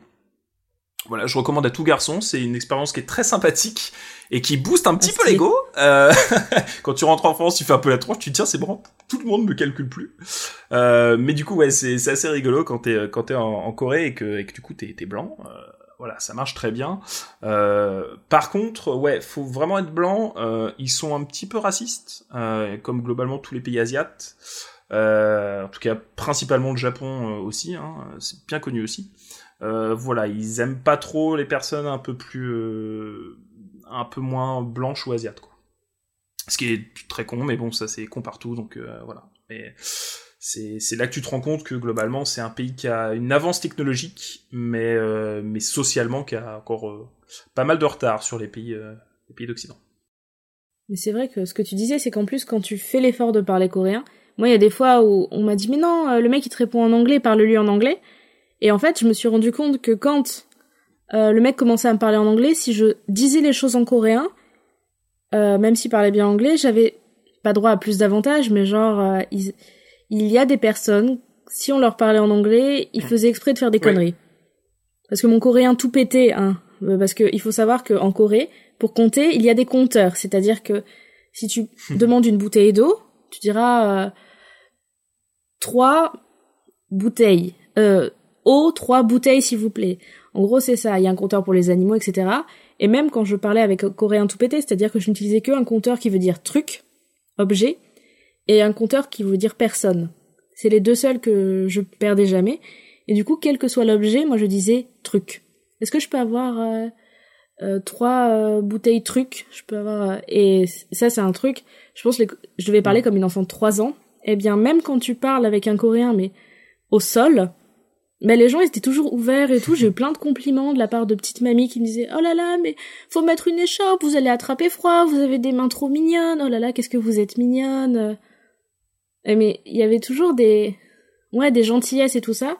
Alors que quand je parlais anglais et tout à part les jeunes qu'on sentait qu'ils étaient juste heureux de parler à, à un français ou quoi il y a des gens dans la rue qui nous avaient interpellés pour nous dire ah vous êtes euh, vous êtes américain anglais français vous êtes ah oh, trop bien j'adore l'OM et, euh, et c'est vrai que c'est il y a des il y a des jeunes qui sont peut-être plus intéressés à certains aspects de la culture qui font que mais c'est vrai que souvent c'est en parlant coréen que du coup, bah, comme tu dis, euh, des fois, euh, genre en souhaitant bon anniversaire à un mec dans un bar qui était en train de se prendre euh, la cuite de sa vie à côté, il nous a payé à boire. Sengil Sukai, oh, hop là, une bouteille de soju et de bière.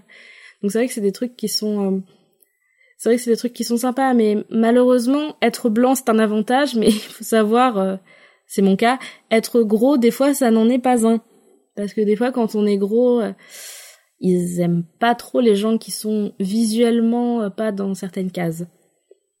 Et la case gros, c'est pas la case à cocher au bingo. Mais c'est vrai, parce que je suis très très blanche. Aux ah, yeux bleus. Ça, compense.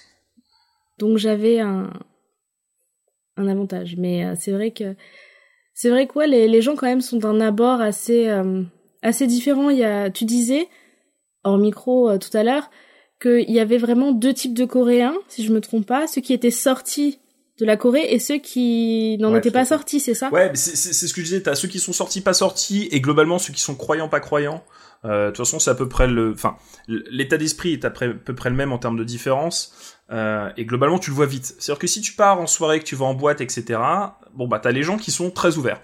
Euh, la plupart des gens ne sortent pas, restent chez eux et euh, voilà, ils font leur petite, euh, ils font leur petit truc, ils font leur cours, ils vont boire un petit café au café, ou un petit chocolat, euh, et après ils rentrent chez eux. Et puis basta. Et ils restent chez eux. Ils sortent pas. ça c'est une très grande majorité. ceux qui sortent sont très ouverts, etc. Tu vas en boîte de nuit, bon bah c'est à peu près la même chose qu'en France ou dans tous les autres pays. Hein. Il y a des personnes, des, filles peu peu habillées, des garçons un petit peu chauds, tout ça. C'est pareil partout. Euh, et, là, euh, globalement, c'est c'est des gens qui sont un petit peu internationaux dans leur façon de penser, qui, voilà sont ouverts, sont, sont cool, etc. Euh, D'ailleurs, petite astuce pour les Français qui veulent qui veulent choper là-bas. Hein, astuce pratiquée ne parlez pas anglais, ne parlez pas coréen, parlez français, ça ça marche. c'est astuce, c'est mon astuce de ce soir. Par contre, effectivement, du coup, tu as une deuxième catégorie. Et c'est ce que je te disais par rapport à ma, ma mentor, qui était, bah, elle, justement, de cette deuxième catégorie. Euh, qui était euh, qui était qui était croyante, pratiquante, qui était jamais sortie de Corée et du coup c'est pour ça qu'ils sont mentors parce que justement ça leur euh, ça les force un petit peu à rencontrer des gens de l'extérieur. Et, et, tu te rends compte que c'est très différent. C'est-à-dire que bah, c'est ce que je te disais, c'est-à-dire que ils ont les ils ont les études, ils ont quelques petites activités de sport, de, petites choses comme ça en dehors. ils voient leurs amis dans des cafés ou dans des petites choses comme ça ou au cinéma. Euh, et après ils rentrent chez eux. Et c'est tout. Ils ne sortent pas, il n'y a pas de sortie la nuit, il n'y a pas de choses comme ça, il n'y a pas de mélange, euh, pas du tout. Euh, c'est vraiment très traditionnel. Euh, elle, elle avait un petit copain. Elle m'expliquait, ça faisait 5 ans qu'ils étaient ensemble. Et, euh, au bout de 4 ans, ils se sont tenus la main. je te cache pas j'ai un peu halluciné, je lui ai demandé de répéter parce que j'étais pas tout à fait sûr. Elle m'a dit ouais, ouais, Et puis là, on a, franchi une grande épreuve, euh, on s'est fait, on s'est fait un bisou, quoi. Au bout de 5 ans. Et là, tu dis, ah oui, c'est pas c'est pas la même ambiance. Et, et, et, ça, en fait, c'était, alors, en tout cas en 2013, c'était la majorité, euh, la majorité des personnes. Et euh, le gros problème euh, que ça que ça engendre, c'est que bah, finalement, du coup, les gens ne se rencontrent pas. donc, t'as un énorme taux de célibat en Corée. Et surtout, bah du coup, t'as plus de t'as plus d'enfants. Comme tu disais, de toute façon, ça coûte tellement cher d'avoir des enfants que déjà t'es pas très chaud, et en plus quand tu galères à trouver quelqu'un, bon bah t'en fais encore moins. Et t'as un taux de natalité qui est en, chute, comme, euh, alors pas autant qu'au Japon, hein, parce que le Japon c'est, plus que critique, euh, mais t'as un taux de natalité qui baisse drastiquement depuis des années en, Corée. Euh, et moi je me rappelle d'un prof qui avait dit, qui avait dit à ma copine, donc c'était les International Studies, donc t'avais que globalement c'était un cours où t'avais que des Coréens, et il leur avait dit faites des bébés quoi, faites ce que vous voulez, mais faites des bébés parce que sinon le pays ne se remettra pas. Donc là, tu dis, ah, c'est sympa les profs d'université qui disent de faire des bébés. Déjà, on n'est pas sur... C'est une ambiance, hein. Euh, mais, euh, mais voilà, donc, euh, t'es... Il y a, cette, cette espèce de, fracture entre, entre deux groupes. c'est même pas une question de génération. C'est pas une question d'homme ou de femme. C'est, c'est vraiment ce côté traditionnel et ce côté ouverture du pays. Euh, J'espère que ça a changé quand même depuis euh, depuis le temps, mais euh, mais c'est c'est vraiment marquant et, et, et, globalement tu verras jamais ces, ces personnes là. Tu vas voir que des, tu vois globalement que des personnes ouvertes, sauf quand elles bossent, mais à l'extérieur tu vas pas voir ces, ces personnes qui sont justement euh, très tradies, mais qui pourtant comptent la majorité de la Corée. Quoi. Ouais, mais c'est triste, c'est triste d'être une meuf en Corée et de se dire que on est handicapé à l'embauche, que à partir d'un certain âge on a un petit peu périmé, qu'on attend qu'on ait des enfants. C'est pour ça aussi je pense qu'il y a cette mouvance un peu child free qui apparaît parce que il y a une pression parce que on sait que si on fait des enfants, ben le mari il va aller à l'entreprise et puis le soir il va boire des coups avec des collègues. On va avoir les enfants à gérer, la maison à gérer. Euh, puis faire des enfants, c'est pas c'est pas anodin quoi. Et c'est vrai que récemment, on voit de plus en plus de mouvements un peu de, femmes un peu qui se libèrent de ça et qui vivent seules dans des appartements. Et ce qui est génial parce que en France, c'est super normalisé. Enfin, personne m'a regardé de travers parce que j'étais une femme seule dans un appartement et que euh, il y avait X ou Y personnes qui venaient boire un coup à la maison. Mes copines, mes copains, une partie de jeu de rôle. Et là, justement, elles, essayent un peu de s'émanciper euh, de tout ça parce que c'est un petit peu scandaleux. Là, tu parlais des entreprises qui embauchent les dix premiers, les 100 premiers et tout. Mais des fois, quand on est une femme, eh ben, faut vraiment être dans les, dans les deux premiers pour, pour passer la sélection. Ouais. Parce qu'une femme qui va faire des bébés, ben c'est, c'est, on sait qu'après, une fois qu'elle a les bébés, elle est plus on board, quoi. Elle a plus, euh, elle compte plus dans l'entreprise. Et c'est vrai que je trouve ça intéressant parce que moi, je suis une fille, alors euh, j'ai un point de vue très, euh, très genré, hein, quand même, malgré tout. Et je sais que toi, ben, tu le disais, tu parles français, il y a toutes les filles qui se retournent sur toi et tout. Et je trouve ça super intéressant aussi d'avoir un point de vue puis dans t'as étudié donc t'as vraiment été dans la vie quotidienne avec des, des gens à peu près de, de ton âge de l'époque quoi. C'était des gens j'imagine qui avaient à peu près 24 25 ans comme toi ou donc c'est un point de vue très jeune en plus qu'on a donc je trouve ça je trouve ça cool. C'est clair. En fait ça, rejoint le, le, le, point euh, en gros on avait estimé qu'il y a à peu près 50 ans de, de différence sociale entre entre la Corée et, et, et la France euh, d'avancées sociales sur la place de la femme, sur euh, sur les questions d'homosexualité. Pareil, alors là, tu, tu parles de ça, c'est plus que tabou. Euh, de de, de l'apparence. C'est-à-dire que typiquement, tu vois, un mec, euh, il vient. moi, j'avais bossé, j'ai bossé sur place. J'avais un, j'avais un stage dans une petite start-up. Et tu vois, tu viens, t'es habillé, t'as un hoodie, un vieux jean éclaté. on s'en fout, c'est pas grave. par contre, t'es une meuf faut que tu sois bien habillé. C'est important, faut que tu sois apprêté.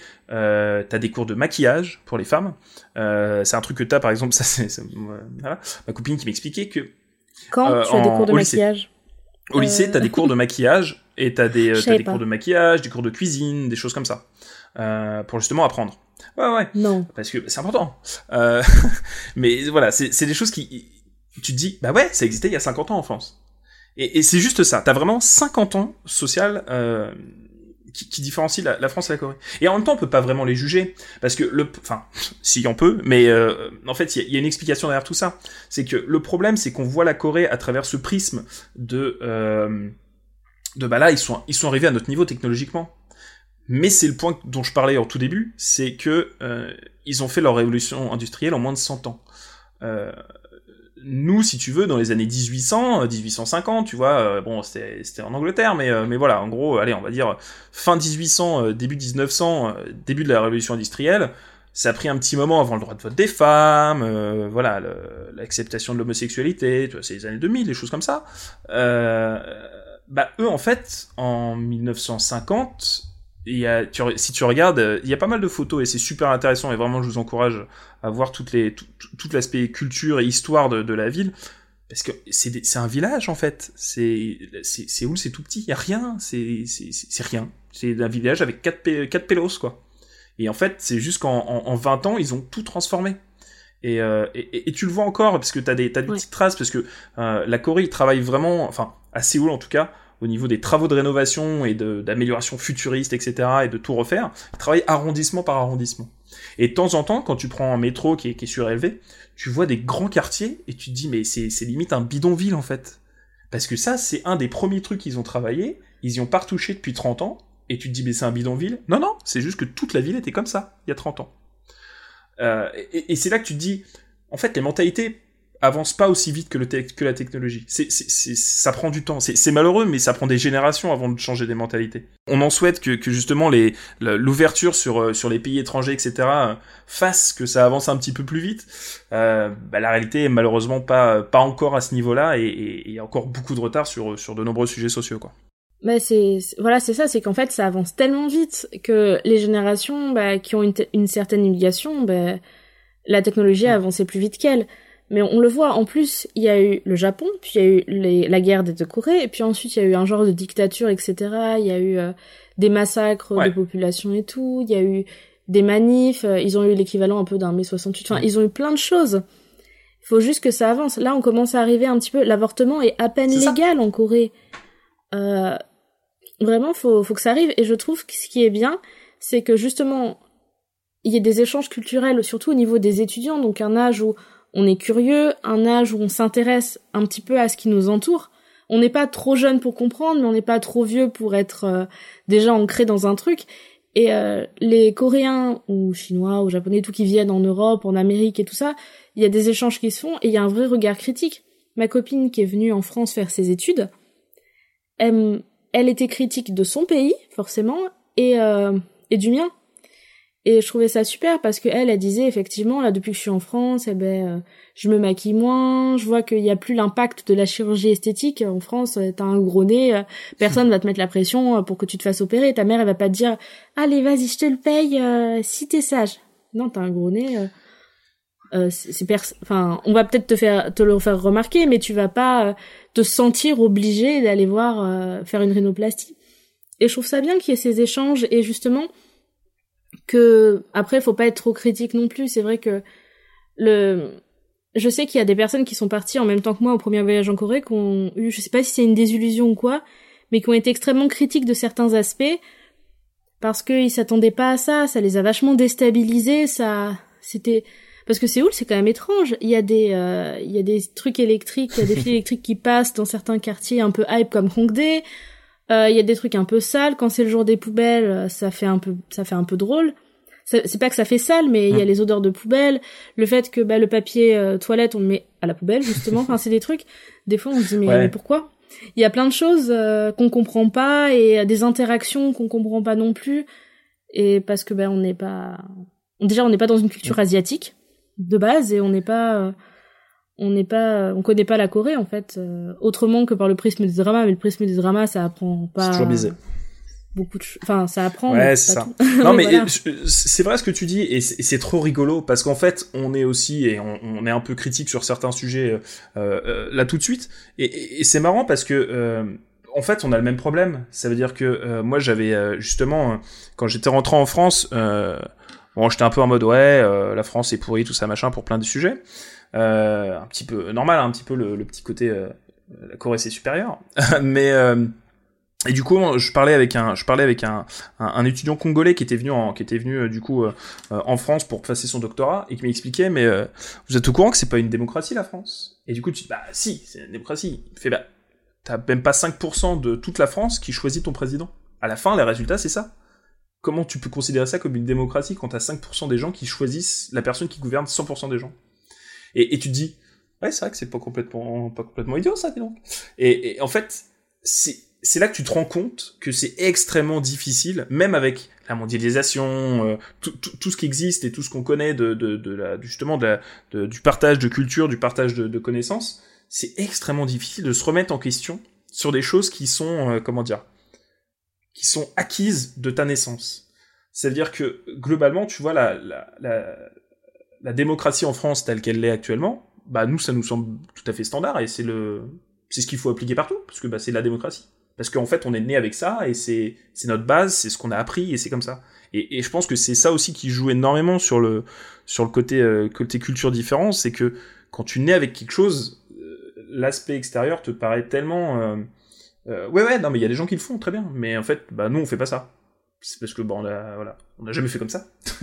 et du coup, euh, c'est c'est pour ça que ça prend aussi énormément de temps. Euh, euh après, bah, oui, faut, faut, pas tout voir de façon mauvaise non plus. Il y a des choses vraiment cool. Euh, typiquement, moi, quand je suis arrivé, je trouvais par exemple que t'as des tout tout est coloré. T'arrives là-bas, tout est coloré, les affiches lumineuses, t'as voilà, tout, toutes les devantures, ça pète de lumière partout, etc. Et ça t'arrache les yeux.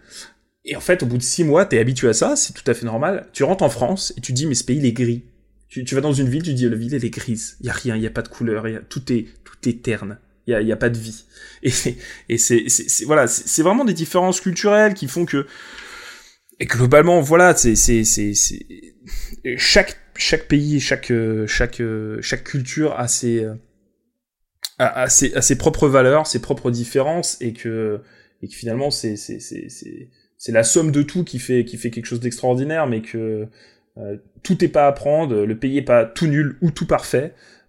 c'est un pays comme comme comme beaucoup d'autres qui a, une culture qui est à part entière et qui est compliqué à, à, retrouver aujourd'hui parce que bah, avec justement la guerre de Japon, il y, a, y, a, énormément de traces historiques qui ont été détruites et c'est très compliqué de retrouver l'histoire, mais quand t'apprends que c'est globalement, euh, moi j'avais appris par, par rapport à un festival des Lumières euh, en Corée, que globalement c'est la Corée qui a inventé euh, la façon de forger les épées. Et qu'ils ont appris ça au Japon. Et tu te dis, ah ouais, toi t'es dans la... Voilà, j'ai regardé des mangas, super, trop cool, les épées, les katanas, super, c'est japonais quoi. Non, non, non. ça c'est, la, Corée qui leur a appris tout ça. Et, et et ouais, enfin, t'as vraiment, enfin, vraiment une histoire incroyable euh, entre, de toute façon, l'histoire entre la Chine, la, le Japon et, et la Corée est, est, est, tellement riche aussi. Euh, ouais, c'est un peu ce qu'on a nous aussi avec euh, avec euh, avec l'Angleterre, l'Allemagne, enfin voilà, tous tous les les germaniques, les Anglais versus les Français qui se sont foutus sur la tronche depuis que le monde est monde. Euh, c'est la même chose là-bas et t'as aussi cette, enfin ouais, c'est incroyable, c'est incroyable. Euh, et t'as ce côté, euh, ce côté euh, extrêmement, extrêmement avancé. Je, je, mélange plein de sujets là, d'un coup dans ma tête, mais t'as ce côté vraiment avancé de, de, de, de culturel, etc. et en même temps, t'as des chamans. C'est, c'est, c'est dingue. Ah, mais tu vois, c'est. Et moi, je me rappelle d'un pote qui était parti euh, se balader dans une montagne, tout ça, machin. Et donc, nous, on est en mode euh, waouh, c'est trop cool, c'est le pays du futur. Et là, il se balade et il entend une chamane qui est en train de chanter dans les montagnes, etc. Et il se dit, mais what the fuck? Euh, Et ouais, et voilà. Et tu vois les les les les, les problèmes qu'il y a eu au gouvernement avec euh, les présidentes qui sont parties en tôle parce qu'ils étaient ils étaient voilà complices de chamans qui dirigeaient le pouvoir dans l'ombre et tout. Et, et tu dis mais mais c'est c'est des scénarios de films en fait, c'est pas la réalité, c'est pas possible. Les chamans, les sectes aussi, parce que euh, quand tu te fais aborder par une secte, tu dis waouh, et tu te rends compte que c'est à cause des sectes qu'il y a eu une deuxième vague de coronavirus. C'est des trucs qu'on n'en parle pas. Euh, c'est comme au Japon, la secte qui fait, qui a créé, enfin, qui est derrière Daiso et tout ça. Euh, c'est des choses dont on parle pas et et c'est vraiment c'est un c'est un truc de c'est un pays qui est aussi riche que tous les autres et euh, c'est un pays en plus qui le défend. C'est un pays qui, justement, de par cette histoire avec la Chine et le Japon, ils ont voulu avoir leur alphabet, ils veulent avoir leur culture et euh, justement un peu stand for euh, c'est leur culture et ils la défendent beaucoup. Et ils ont une telle fierté, c'est incroyable quand tu dis j'aimerais goûter un plat coréen, ils sont là oh mais ce plat c'est merveilleux, c'est mais ils te ils sont une telle fierté de leur culture en plus que quand on s'y intéresse et qu'on est vraiment ouvert, enfin on se rend compte que c'est ultra ultra riche. C'est ultra riche, même leur bouffe elle est colorée. tu parlais des villes qui sont colorées. Euh, la bouffe elle est toutes les couleurs, bon même si c'est rouge, surtout rouge. Piment. mais c'est euh, c'est vrai que c'est moi c'est un pays personnellement que j'adore et j'ai envie d'y retourner.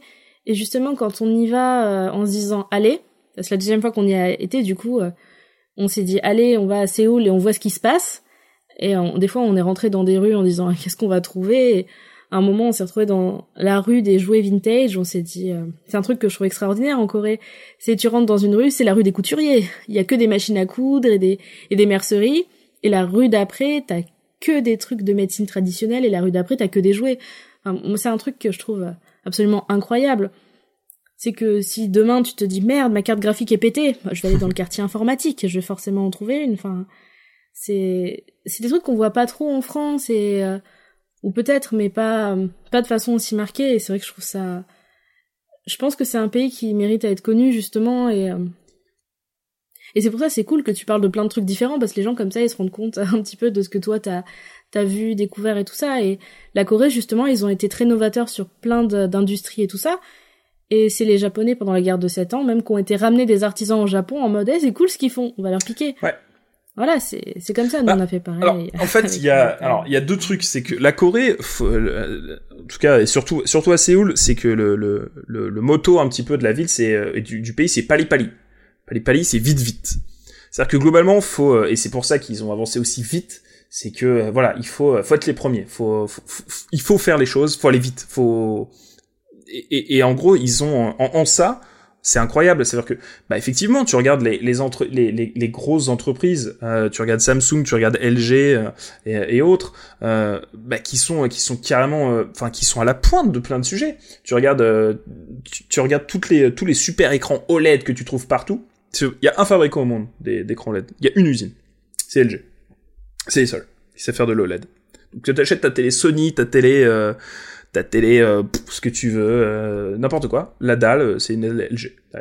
Et technologiquement, ouais, ils défoncent tout. En fait, c'est, c'est, ils sont juste intestables parce que ils veulent, en gros, quitte à tout jeter, on s'en fout. S'il y a, s'il y a un truc qui fonctionne, bah c'est bon, let's go.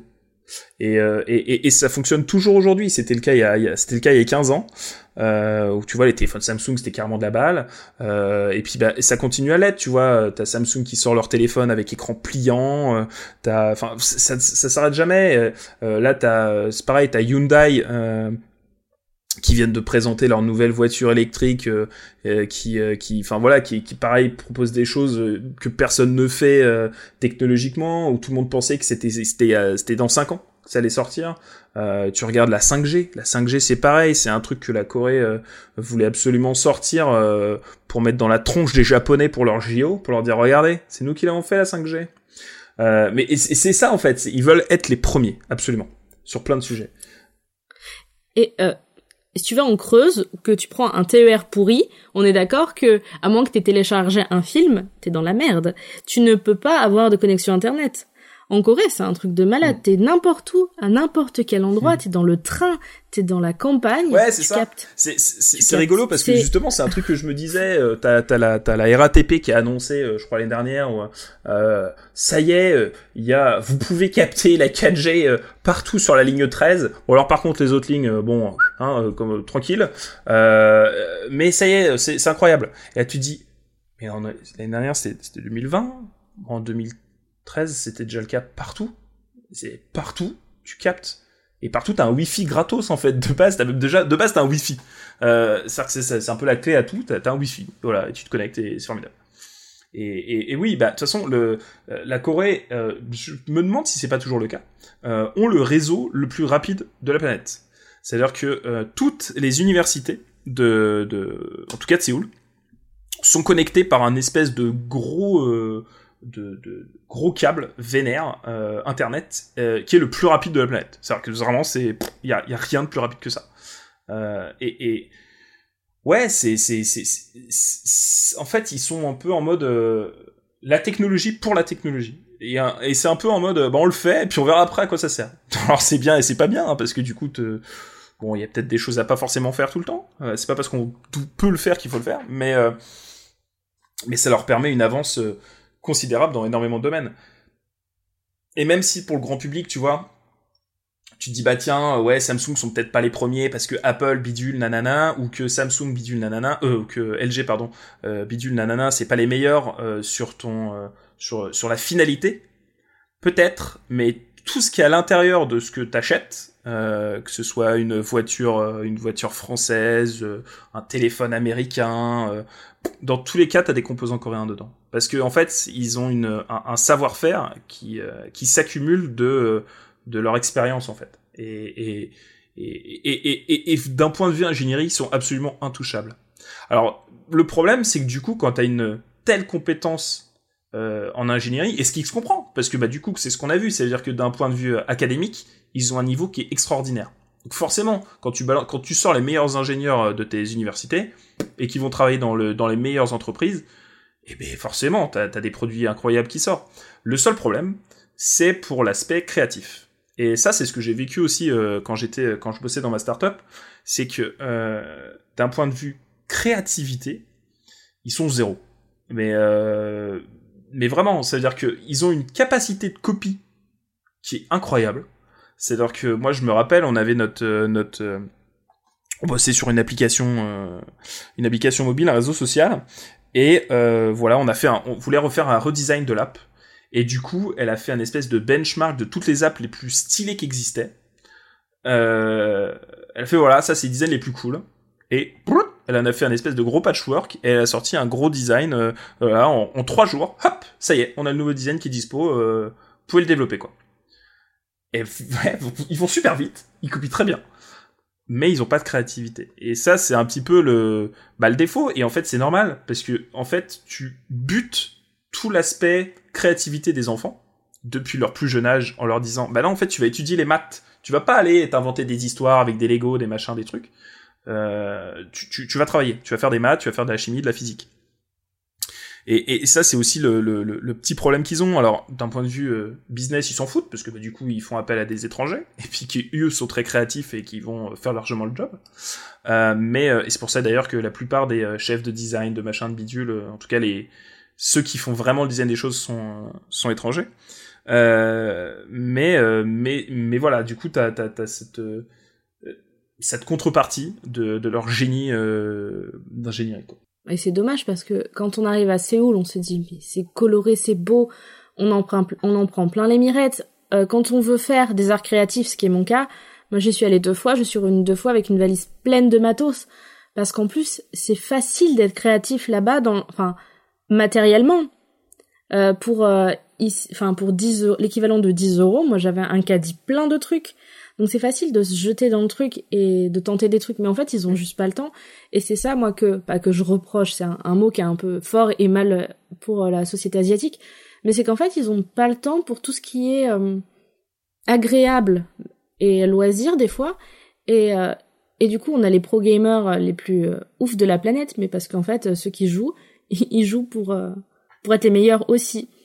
Et je trouve ça dommage dans le sens où du coup il y a soit les gens en burn-out qui font plus rien, qui sont plus capables de rien parce que c'était trop. Et d'un côté, ceux qui font que bosser, et il n'y a pas enfin, il y a pas cet entre-deux qui pourrait être agréable. Ouais, mais qui, qui, dans cette société, dans le monde entier, euh, je veux dire, euh, c'est bon, nous, on a aussi des livres qui s'appellent Miracle Morning pour, euh, eh ben, faut se lever à 4 heures du matin pour pouvoir lire des livres et, et créer un peu. Donc, voilà, on a tous le même problème. Mais je trouve qu'ils sont tellement dans le travail ou avec les enfants ou à étudier c'est euh, c'est à fond mais trop en fait. Il y a pas de Ouais, c'est ça. Et en fait, c'est marrant parce que du coup, tu parlais du, pro gaming, etc. Et moi, j'avais j'avais été dans quelques PC Bang euh, parce que euh, voilà, j'étais gros joueur aussi à l'époque et puis je voulais voir un petit peu cette cette culture là. Euh, et effectivement, alors t'arrives dans un PC Bang qui sont un peu les cybercafés hein, euh, en Corée. Euh, alors globalement, tu peux passer ta vie. C'est-à-dire que t'as beaucoup d'étudiants qui sortent du collège ou du lycée qui vont là-bas parce que bah eux ont la chance de pas avoir de cours du soir, ou peut-être un peu plus tard. Euh, et ils finissent les cours, ils ont leur, ils ont leur sac à dos, leurs cartables euh, qui sont déjà, qui sont posés derrière leur siège de gamer, euh, et ils attaquent quoi. Et, et, comme tu disais en fait, qu'ils jouent même pas forcément pour le plaisir, mais euh, mais pour devenir meilleur. Parce que il faut, faut devenir meilleur, faut être le meilleur.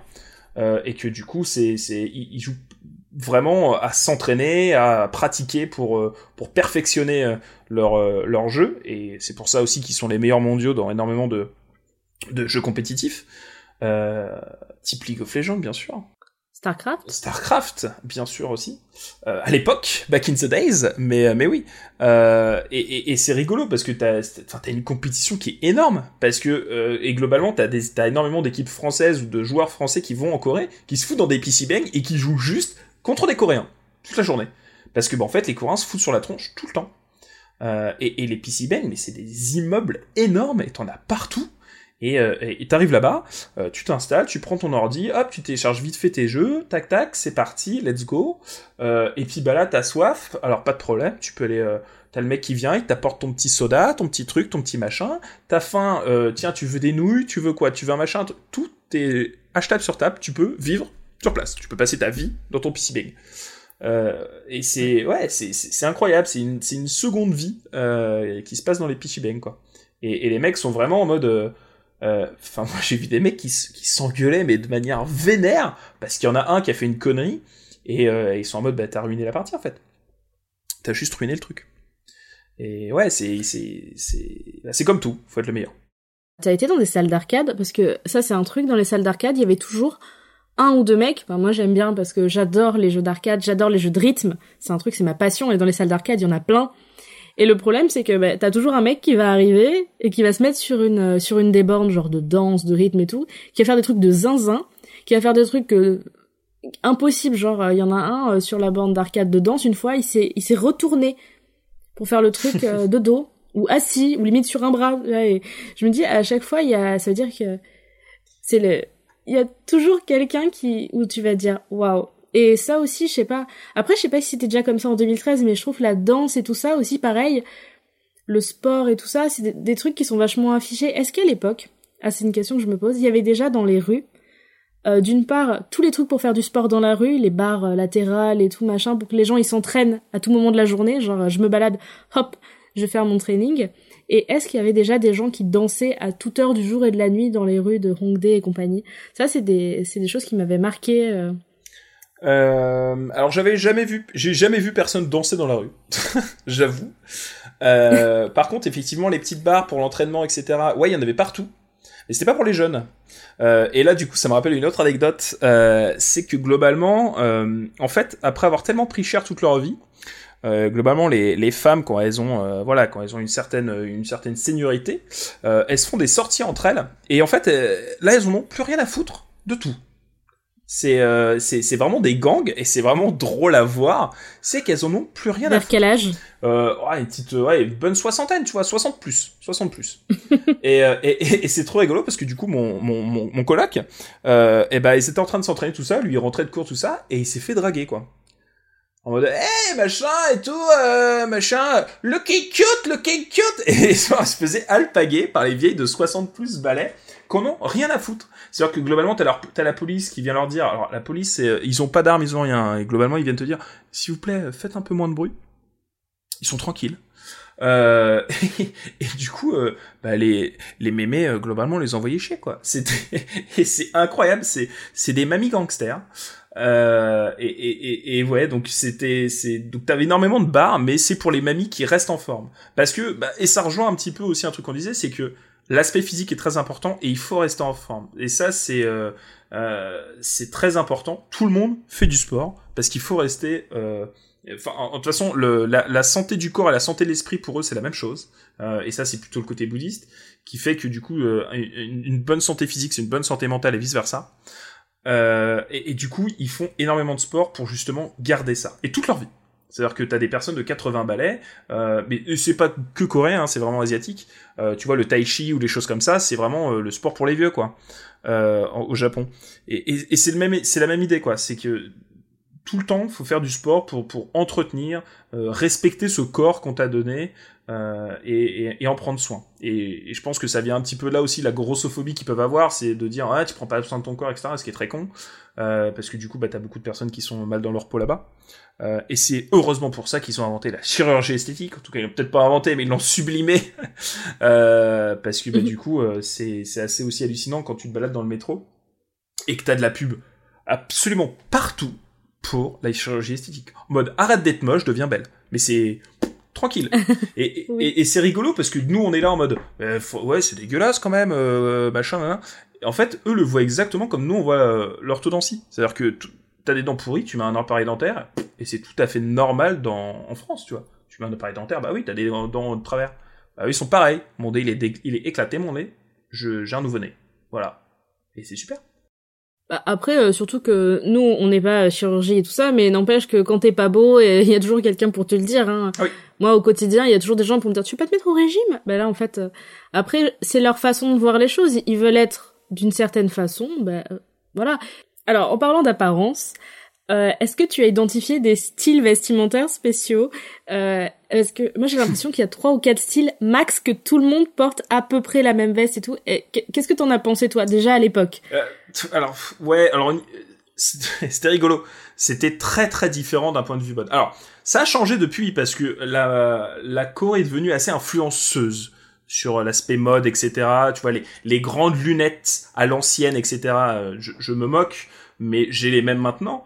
Euh, eux, ils avaient ça déjà en Corée, et j'étais en mode, mais qu'est-ce que c'est que ces lunettes que mon grand-père portait? C'est éclaté. Et, ils avaient des lunettes sans verre, tu vois, juste pour avoir des lunettes, pour le style d'avoir des lunettes. Et je faisais, il y a pas de verre à ces lunettes, pourquoi tu portes des lunettes? Euh, Donc ouais, c'est un style très très tranché. C'est-à-dire que globalement, le style coréen, tu le reconnais entre mille, et surtout à l'époque où c'était euh, que eux qui le portaient, euh, c'était extrêmement tranché, extrêmement franc, euh, c'était très euh, très dans la longueur. Les mecs globalement se ressemblaient tous. Je trouve qu'ils se ressemblent toujours tous, hein, pour être honnête, en termes de de, de, de sap, de coiffure, etc. T'as trois coupes de cheveux et et quatre façons de s'habiller quoi. T'as un petit truc un peu moulant, un peu noir pour un mec avec une petite veste, et puis voilà, un beau pantalon. Merci, bonsoir. Euh, et ouais, du coup, ça, ça, c'est devenu un peu la mode chez nous aussi, donc c'est, assez rigolo, comme quoi maintenant, c'est, c'est un peu devenu euh, le, le peut-être pas le cœur de la mode, mais en tout cas un, une grosse influence euh, euh dans nos pays, quoi. D'accord. Ouais, parce qu'effectivement, cette longueur, ces longs manteaux, ces longues doudounes, ces coupes de cheveux un peu toutes similaires, c'est vrai que après on peut sortir on peut aller dans certains quartiers comme Itaewon et tout ça où là tout de suite on va voir des styles plus marqués, des tatouages, mm. De rebelles. Ouais, mais Itaewon c'est le quartier maudit, faut pas y aller. Ceci dit, je me suis fait tatouer à Hongdae, donc euh, mais à Itaewon j'ai vu des trucs, une nana qui s'était fait tatouer euh, sur le nez, sous l'œil et tout, mais des trucs genre 666, euh, la marque de la bête et tout, des trucs quand même qui je pense quand tu te balades après euh, dans d'autres quartiers tels que Hongdae, tels que Gangnam et tout, on doit te regarder. Euh. Bah, J'ai déjà vu une meuf se faire bousculer dans la rue alors qu'elle avait des tatouages, euh, des manchettes. Ah ouais, alors par contre, ouais, alors il y a, alors ils sont très tolérants avec les étrangers, mais pas tant euh, en domestique. C'est-à-dire que ouais, ils se ils, se jugent l'un l'autre très très violemment, très très fort. Euh, et, euh, et, justement, tu parlais d'Itaewon, c'est rigolo parce que moi, quand je suis arrivé, on m'a dit alors tu peux aller où tu veux à Séoul, mais pas à Itaewon, c'est dangereux. Faut pas aller là-bas. Bon, moi j'y étais bien évidemment parce qu'on m'a dit ça. Première chose que j'ai voulu faire, c'était d'y aller. Et en fait, j'ai fait ah mais c'est juste le quartier étranger en fait. c'est juste c'est juste là où t'as les Américains, là où t'as tout le monde. Voilà, c'est ça. Et juste non mais ça c'est pas safe, tu peux pas aller là-bas, c'est dangereux. Ah bon, d'accord, très bien. Mais, euh, mais effectivement, c'est, c'est, c'est, un peu spécial. Après, un peu spécial, pardon. Après, ce qui, est, ce qui était rigolo aussi, c'était euh, euh, les mœurs euh, par rapport à ce que tu peux montrer de ton corps, qui est très différent de chez nous. C'est-à-dire que chez nous, euh, globalement, tu vois une fille qui monte son ventre, ok. Par contre, euh, tu montes pas tes fesses, tu vois. Tu un truc trop court, un short trop court, ah ça va juger. Alors que là-bas, euh, bah, elles ont toutes des jambes assez stylées puisque bah, de toute façon c'est où c'est une montagne. Hein. Euh, donc globalement tu fais que de monter et de descendre toute la journée. Donc t'as des jambes très fines, très légères. Alors ça pas de problème, on les montre et tu le vois globalement dans tous les films de tous les films, tous les clips de K-pop où les filles ont des mini shorts, mais alors mini shorts et tu te dis bah, quand même euh, les gars pour un pays qui accepte pas la pornographie où c'est illégal, c'est quand même chaud. Par contre, on montre pas son nombril. Alors là, montrer son nombril, c'est vraiment être une fille de, de bas étage, euh, c'est d'une bassesse, euh, faut pas. Donc, pantalon euh, taille haute plus plus. Donc t'as des mini shorts, mais qui montent très haut. Et tu, voilà, ça, ça, je me rappelle que ça, ça m'avait marqué vraiment, parce que tu te dis, mais c'est quand même, c'est bizarre. Bah voilà, c'est c'est c'est c'est les, coutumes. On ne montre pas, on ne montre pas son ventre. Mais oui, mais nous après la montrer son ventre, ça a été surtout à la mode à partir des années 2000 quand Loana et compagnie ont commencé à montrer des piercings au nombril et que là c'est bon. Bah, Laurie, euh, incroyable. Les vannes étaient ouvertes. Oui, bah oui. ça c'est des rêves que nous on a parce qu'on a plus de 30 ans mais C'est vrai que Laurie euh, ça parle pas forcément à tout le monde. Mince. Bah si parce qu'elle est, elle est actrice. Oh, Bon, c'est pas le sujet, mais. ouais, je crois qu'enfin, ouais, elle fait, elle fait des trucs à la télé, je crois. Ah ouais? Des fois, je passe devant la télé au travail, devant les chambres des patients, et je vois qu'ils regardent des films, et il y a Laurie dedans. Mais maintenant, elle s'appelle Laurie avec son nom de famille. ah. Truc de fou. Bref. Ouais, parce que nous, on se souvient des carrières musicales de, de Laurie. Bien sûr.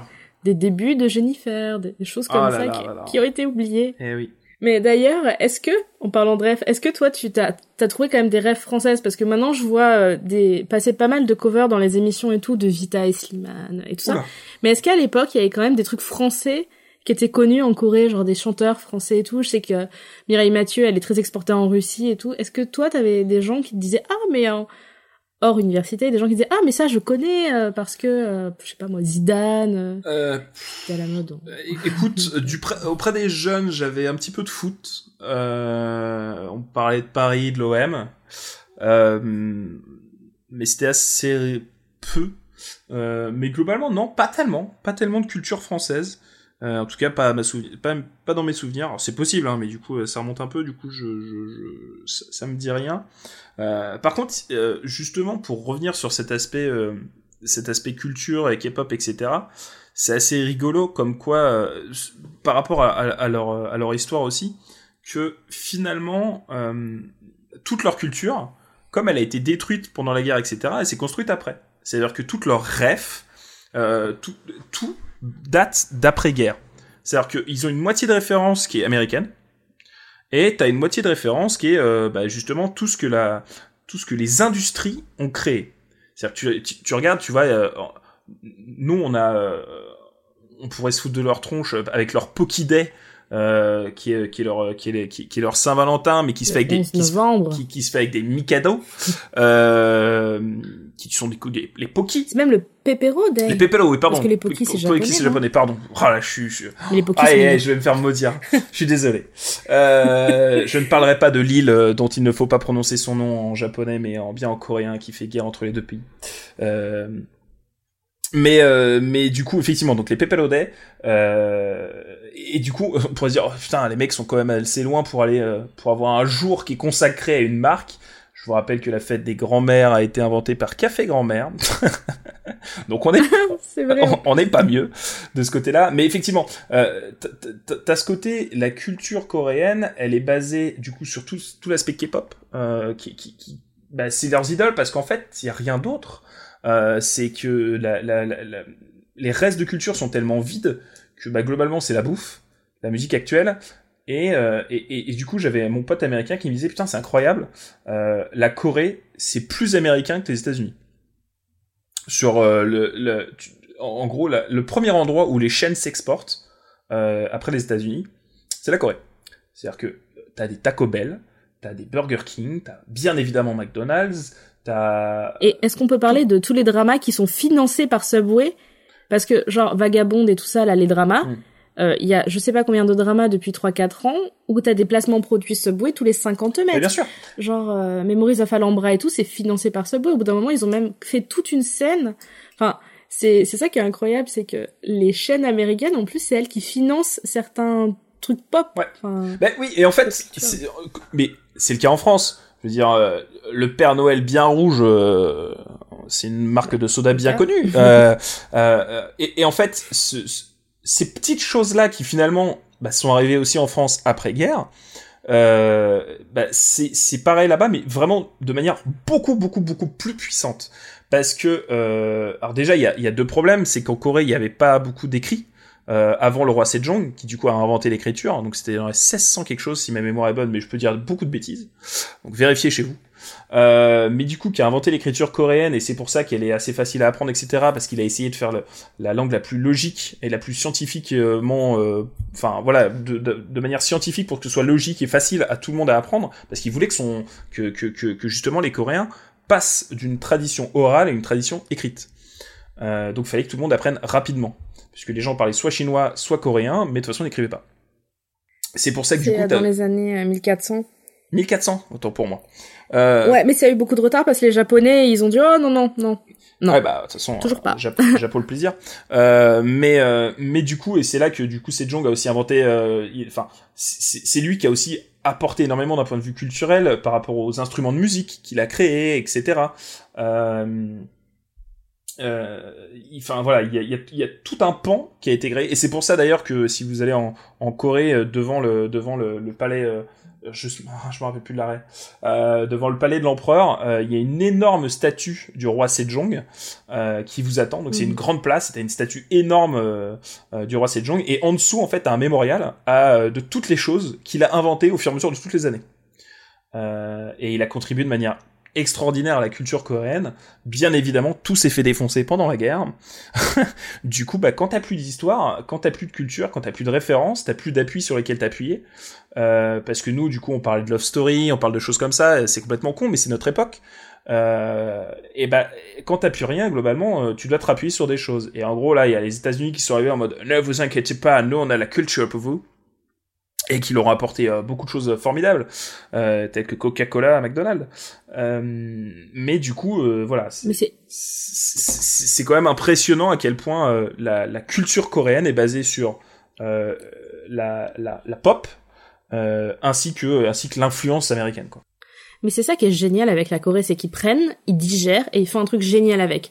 Parce qu'on prend la J-pop, la J-pop, moi tu me montres un clip de 2020 et un clip de 95, des fois je ne peux pas faire la différence alors que la K-pop, elle évolue tellement vite, euh, les codes, les clips, enfin les images, les directions artistiques sont dingues. Mm. Euh, le fast-food, ils ont réussi à en faire un truc aussi qu'ils ont mis à leur sauce. En fait, à chaque fois, ils digèrent les références et ils en font un truc qui est coréen. Et c'est ça que je trouve bien, c'est qu'en fait, on voit les influences, mais ils arrivent à à, à s'approprier les choses vraiment et à en faire toujours des trucs euh, très beaux, très propres et. Mais c'est exactement ça. Le cinéma et tout ça.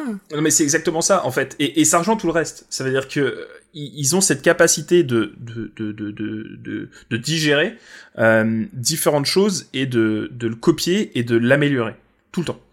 Euh, et, et ça marche pour absolument tous les domaines. Ça veut dire que d'un point de vue, bon alors dernièrement pas trop trop euh, sur l'année 2020, mais d'un point de vue médical, c'est pareil. Euh, t'as des hôpitaux qui sont à la pointe là-bas, t'as le moindre pépin globalement euh, médical, t'es pas au tiers monde quoi. C'est-à-dire que tu seras soigné et mieux qu'en France pour beaucoup de choses. C'est euh, ils, sont à la pointe sur ça. Ils sont à la pointe, euh, bah, ce que tu disais d'un point de vue d'un point de vue culinaire aussi. Ils inventent énormément de choses, tout ce qui est rice burger, etc. C'est c'est juste génial et c'est des choses qui existent même nulle part en France ou dans le monde.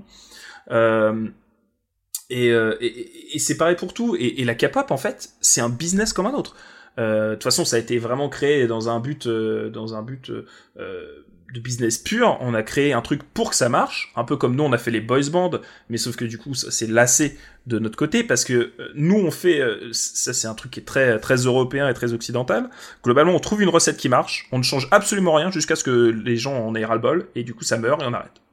Et on revient dans un cycle, et 30 ans, 40 ans plus tard, on refait la même chose, parce qu'on se dit, ah mais ça, ça marchait bien, du coup on réessaye, ça refonctionne, on change plus rien, et on attend que ça crève, et on rebelote. Euh, la Corée non, ils évoluent perpétuellement, ils sont tout le temps dans l'amélioration. Et, et, et, pour la K-pop, comme tu disais, ça veut dire que là où ça a débuté, ils ont continué d'améliorer, de chercher ce qui se faisait ailleurs, d'ajouter d'autres trucs. Après ils ont ajouté du rap pour que ça fasse un petit peu mieux. Après ils ont ajouté si, ils ont ajouté des personnalités aux différentes personnes, ils ont mis toujours plus de business, ils ont commencé à s'exporter à l'international c'est tout le temps en mouvement. Euh, et, c'est exactement la même chose euh, au niveau de la construction de Séoul. Euh, je parlais tout à l'heure des arrondissements qui changent.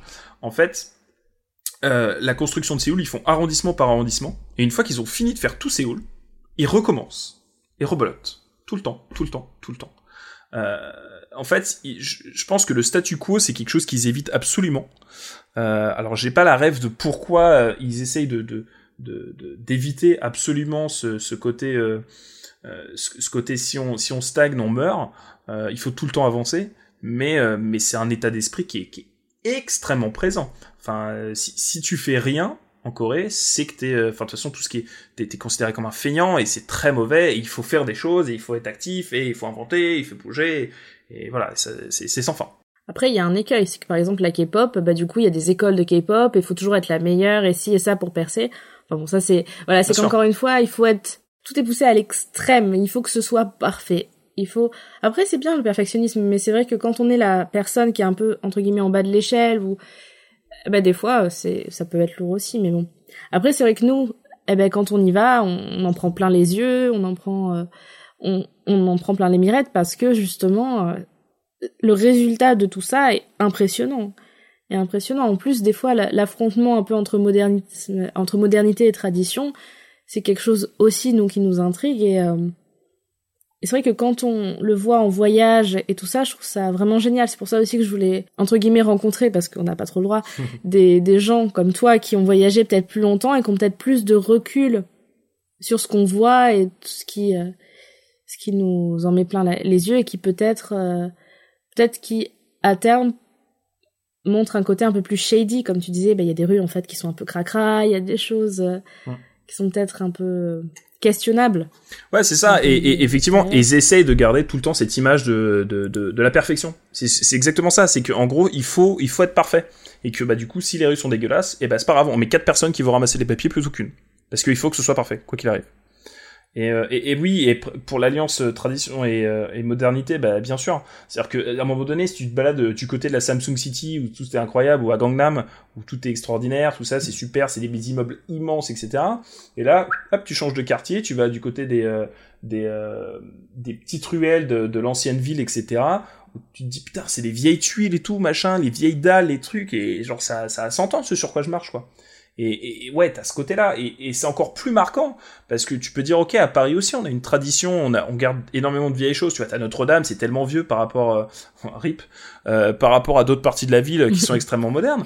Mais euh, ce qui est extrêmement marquant, c'est que c'est pas du tout la même. En fait, on vient pas de la même chose. Tu vois, Paris, c'est une ville qui a évolué sur des sur sur des millénaires, alors que Séoul, encore une fois, il y a, il y a 100 ans, il y avait rien. C'était c'était un village de quatre pecnos qui était un petit village de... Enfin, c'est tout petit, quoi. Il y avait que dalle. C'était c'était trois pêcheurs, quoi. Et, c'est ça qui est, qui, est impressionnant, c'est que tu arrives à, avoir ce côté... Euh, ce côté extrêmement moderne collait des trucs extrêmement anciens. Et t'as une vraie distinction entre les deux. Qu'est-ce qui, dans tout ça, toi, en tant que Français, en tant qu'étudiant et tout ça, qu'est-ce qui t'a le plus déstabilisé pendant ton voyage? Est-ce qu'il y a quelque chose auquel t'as vraiment pas pu t'y faire euh, euh, ou pas, mais qui t'a vraiment déstabilisé dans, tes hmm. habitudes, tes valeurs ou peu importe? Bah, on, en a parlé, c'est l'aspect l'aspect respect de toute façon. Euh, ça, je, crois que c'est le truc qui m'a le plus euh, le plus choqué, la bienveillance, euh, le respect que qu'ont les gens ont envers autrui. C'est des trucs tout bêtes, mais j'ai on a été prendre un milkshake avec un pote. Donc t'avais des morceaux de fruits, tout ça, te le, te le montrer bien. Enfin c'était un smoothie plutôt, pardon.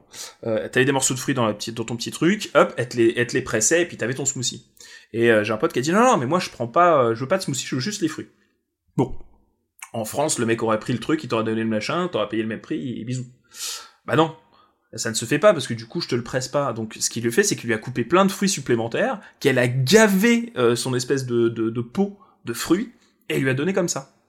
Euh, pour pas qu'il se fasse avoir. Tu vois, c'est très différent. Ça veut dire que nous, on sait que d'un point de vue commerce, etc., on a toutes nos racines latines euh, qui font qu'on est dans l'échange, dans la négociation. Dans... Il y a pas ça. Il y a enfin, c'est vraiment ça. C'est vraiment que tu passes d'une culture latine à une culture euh, asiatique. Et, rien que ça, déjà, c'est c'est extrêmement choquant sur plein de choses. Euh, c'est extrêmement différent. Euh, ils sont très heureux d'avoir des gens qui viennent. tu le disais aussi, les personnes qui viennent, c'est voilà l'accueil, la bienveillance, le respect, ça c'est vraiment les, les valeurs qui m'ont plus déstabilisé, mais dans le bon terme, dans le bon sens. C'est des choses auxquelles je m'attendais pas de par euh, ma, enfin le peu d'informations qu'on avait à l'époque sur la Corée, euh, mais qui du coup m'ont épaté. C'est vraiment euh, quelque chose, tu dis, je, je, veux vivre dans un pays qui est comme ça en fait. J'ai d'ailleurs failli pas rentrer à l'époque. Euh, j'étais rentré pour, j'étais mhm. rentré pour le saucisson, mais mais du coup voilà, c'est c'est c'est ça qui est extrêmement qui est extrêmement déstabilisant. Et du coup, est-ce que là, si tu pouvais, tu reviendrais? Est-ce que on te dit, vas-y, tu peux repartir, tu repars? Alors carrément. Euh, carrément, j'avais cherché d'ailleurs du, du travail euh, en Corée euh, euh, quand j'ai commencé à bosser et puis finalement les opportunités en France ont fait que, que, que, que, voilà que je me suis que je me suis posé que j'ai posé mes valises ici. néanmoins, je compte bien fêter mes 10 ans de, de voyage avec avec du coup mon meilleur pote, enfin mon coloc de l'époque qui est devenu mon meilleur pote, et on compte bien fêter nos 10 ans et repartir du coup en si tout se passe bien, si on peut revoyager, je l'espère, d'ici 2023, repartir euh, pour fêter nos 10 ans. Ouais. Et euh, est-ce qu'il y a des choses que tu ferais peut-être différemment euh, maintenant que tu as un petit peu les, les bases? Ouais, ouais, ouais, ouais, parce que autant, autant justement, on m'avait appris les, les, normes de respect, tu vois, mais vraiment des trucs tout basiques. ne pas montrer le dessous de ses chaussures. Donc tu vois, quand t'es assise en, en tailleur et que tu poses ton pied sur ta jambe, bah tu fais pas ça parce qu'on peut voir ta semelle. Il faut pas, faut pas montrer le dessous de ta chaussure. Euh, quand t'as de l'argent, euh, quand on te donne de l'argent, faut le prendre avec deux mains. Euh, toutes ces petites choses là, tu voilà qu'on m'a qu'on m'a expliqué et qui sont extrêmement importantes pour montrer que justement t'es t'es renseigné, que tu respectes également, enfin, t'essayes de leur donner le même respect qu'ils te donnent, mais ça change rien qu'à 24 balais, t'es quand même très con. et, et ouais, il y a, y a, juste peut-être un peu plus d'être un peu moins un peu moins un peu moins un, gamin sur certains sujets et de faire des conneries de gosse quoi. Mais c'est bon c'est normal. C'est c'est maintenant avec euh, un peu plus d'années euh, dans la bouteille que tu te dis qu'il y a peut-être des choses que tu ferais différemment. Mais honnêtement il y a très peu de choses que je ferais différemment. J'ai vraiment passé euh, globalement la meilleure année de ma vie. Et du coup bah, pour les gens là qui veulent partir là qui qui s'imaginent un voyage parce que malheureusement on n'a pas encore le droit mais qui rêveraient d'y partir qu'est-ce que quel serait toi le ou les conseils vraiment les les indispensables, les do's and don'ts, euh, les trucs que les gens doivent savoir avant de partir en Corée et qu'on ne sait pas forcément du coup. Genre ça par exemple, moi je savais pas du tout qu'il fallait pas montrer sa semelle. Hein. Ah, c'est pas simple. Euh, je dirais essayer de se renseigner un tout petit peu sur euh, sur euh, alors déjà apprendre apprendre apprendre l'alphabet. Ça ça vraiment c'est c'est le truc à faire absolument. Installer Kakao, c'est le deuxième truc à faire absolument. Euh, être super ouvert, euh, manger du poulpe qui bouge, je vous jure, c'est super bon. Euh, faut pas se braquer. Euh, voilà, faut profiter, tester un maximum de choses euh, parce qu'il y a des choses que vous allez découvrir là-bas qui vont qui vous paraître sublimes et qui vont faire partie de vos goûts euh, toute votre life. Euh, typiquement du bingsu, ça reste pour moi des top desserts euh, ever.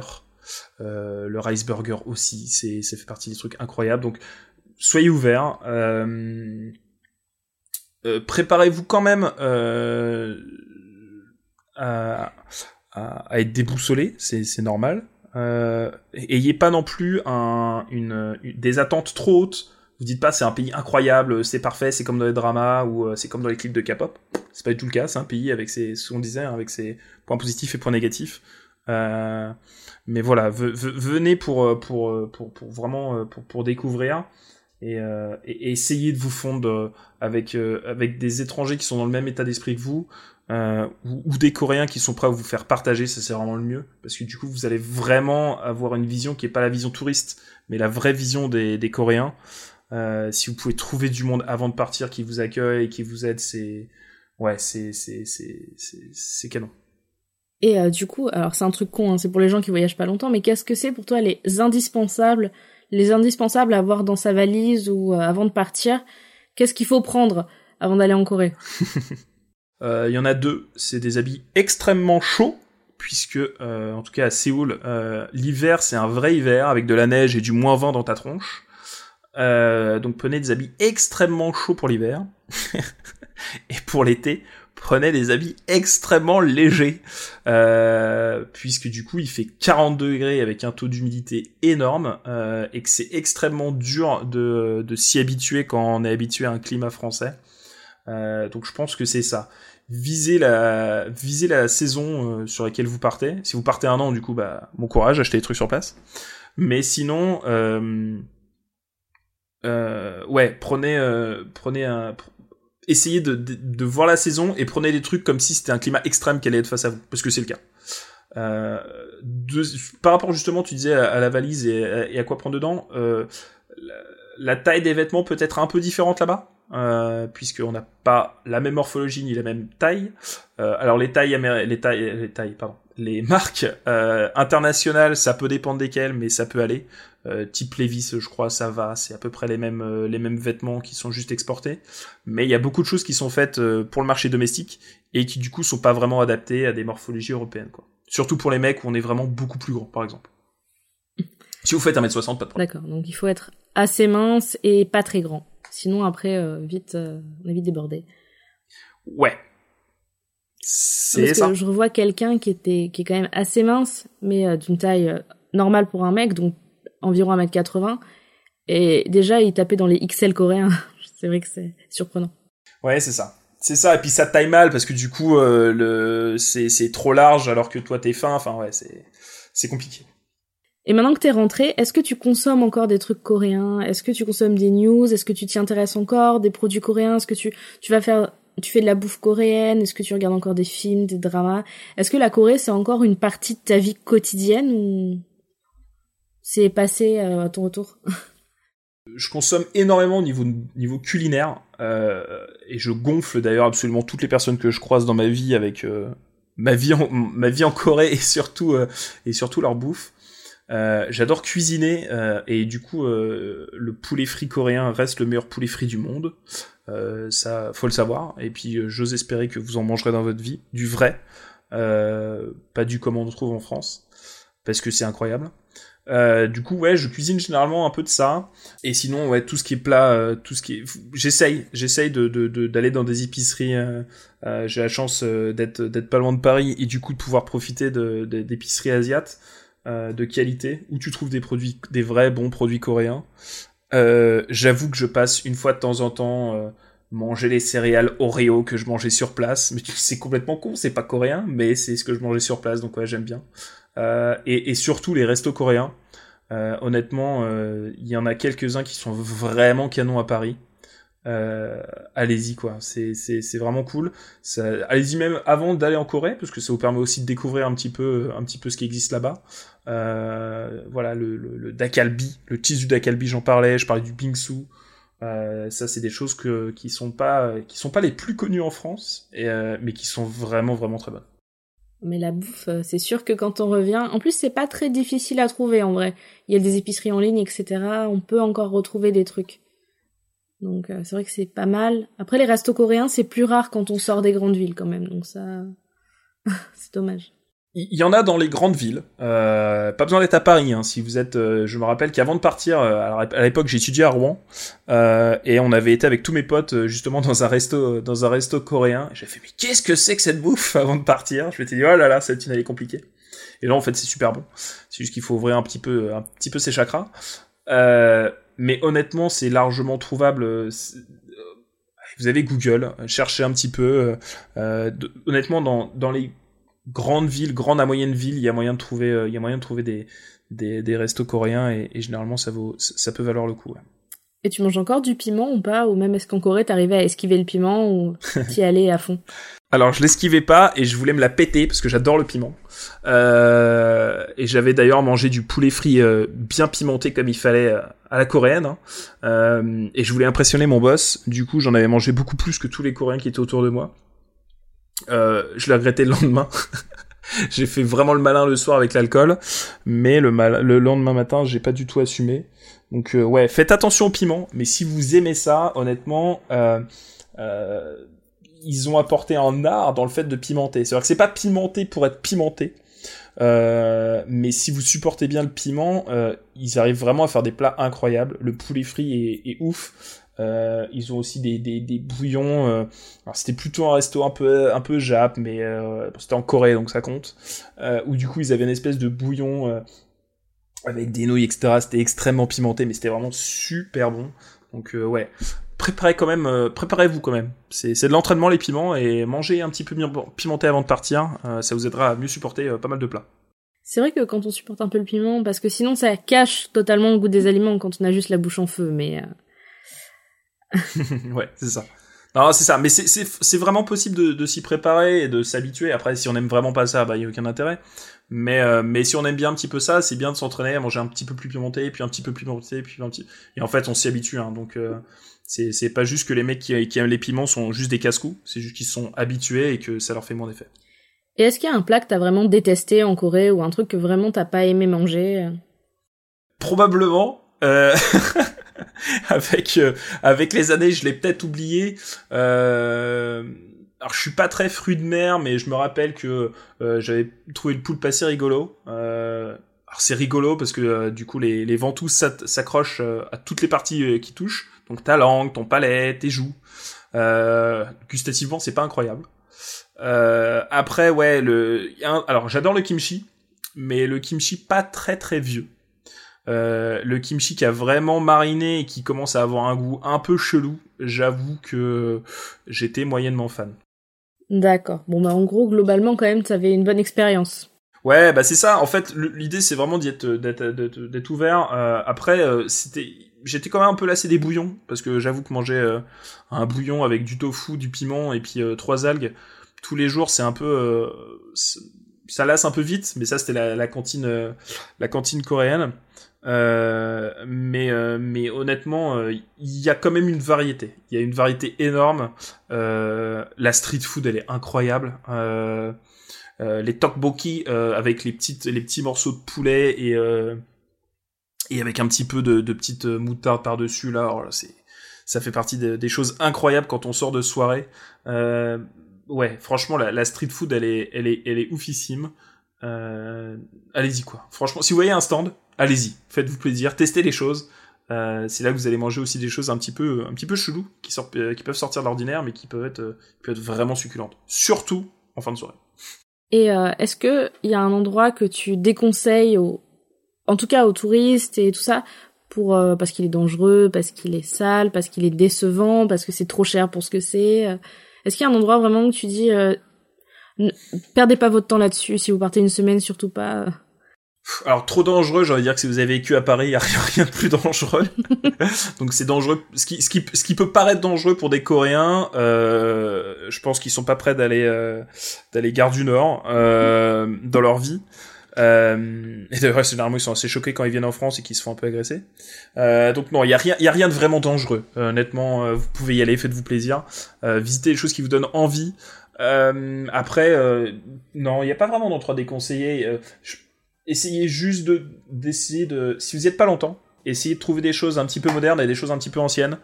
Euh, essayez de vous renseigner avant de partir, euh, parce que c'est, le temps est limité et c'est pas forcément très simple de savoir euh, où sont les choses qui sont pas très touristiques mais qui sont intéressantes.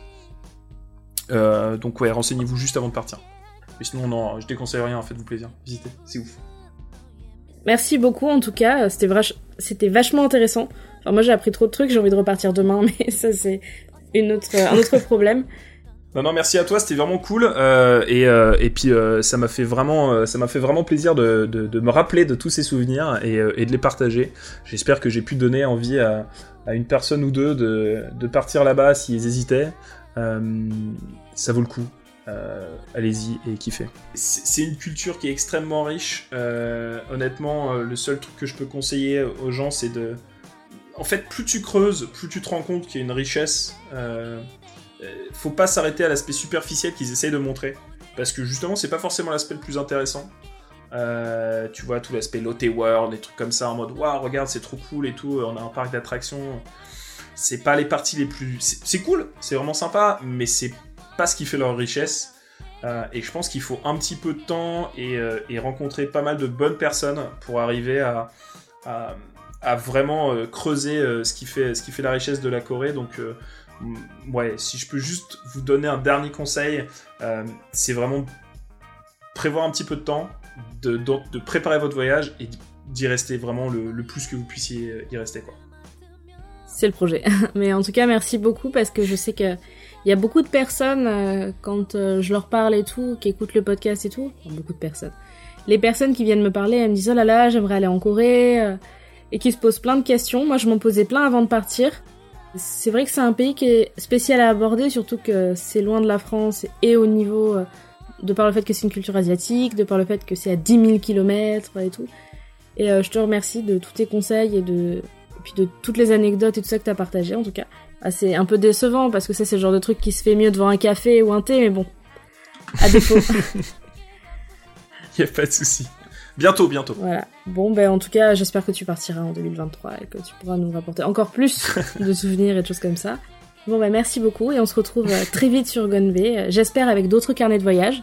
Gonbe est un podcast euh, du label Podcut et on a un Patreon si vous voulez nous soutenir et lire les petits articles qu'on fait avec nos petites mains toutes les semaines et quelques exclusivités en plus. Voilà.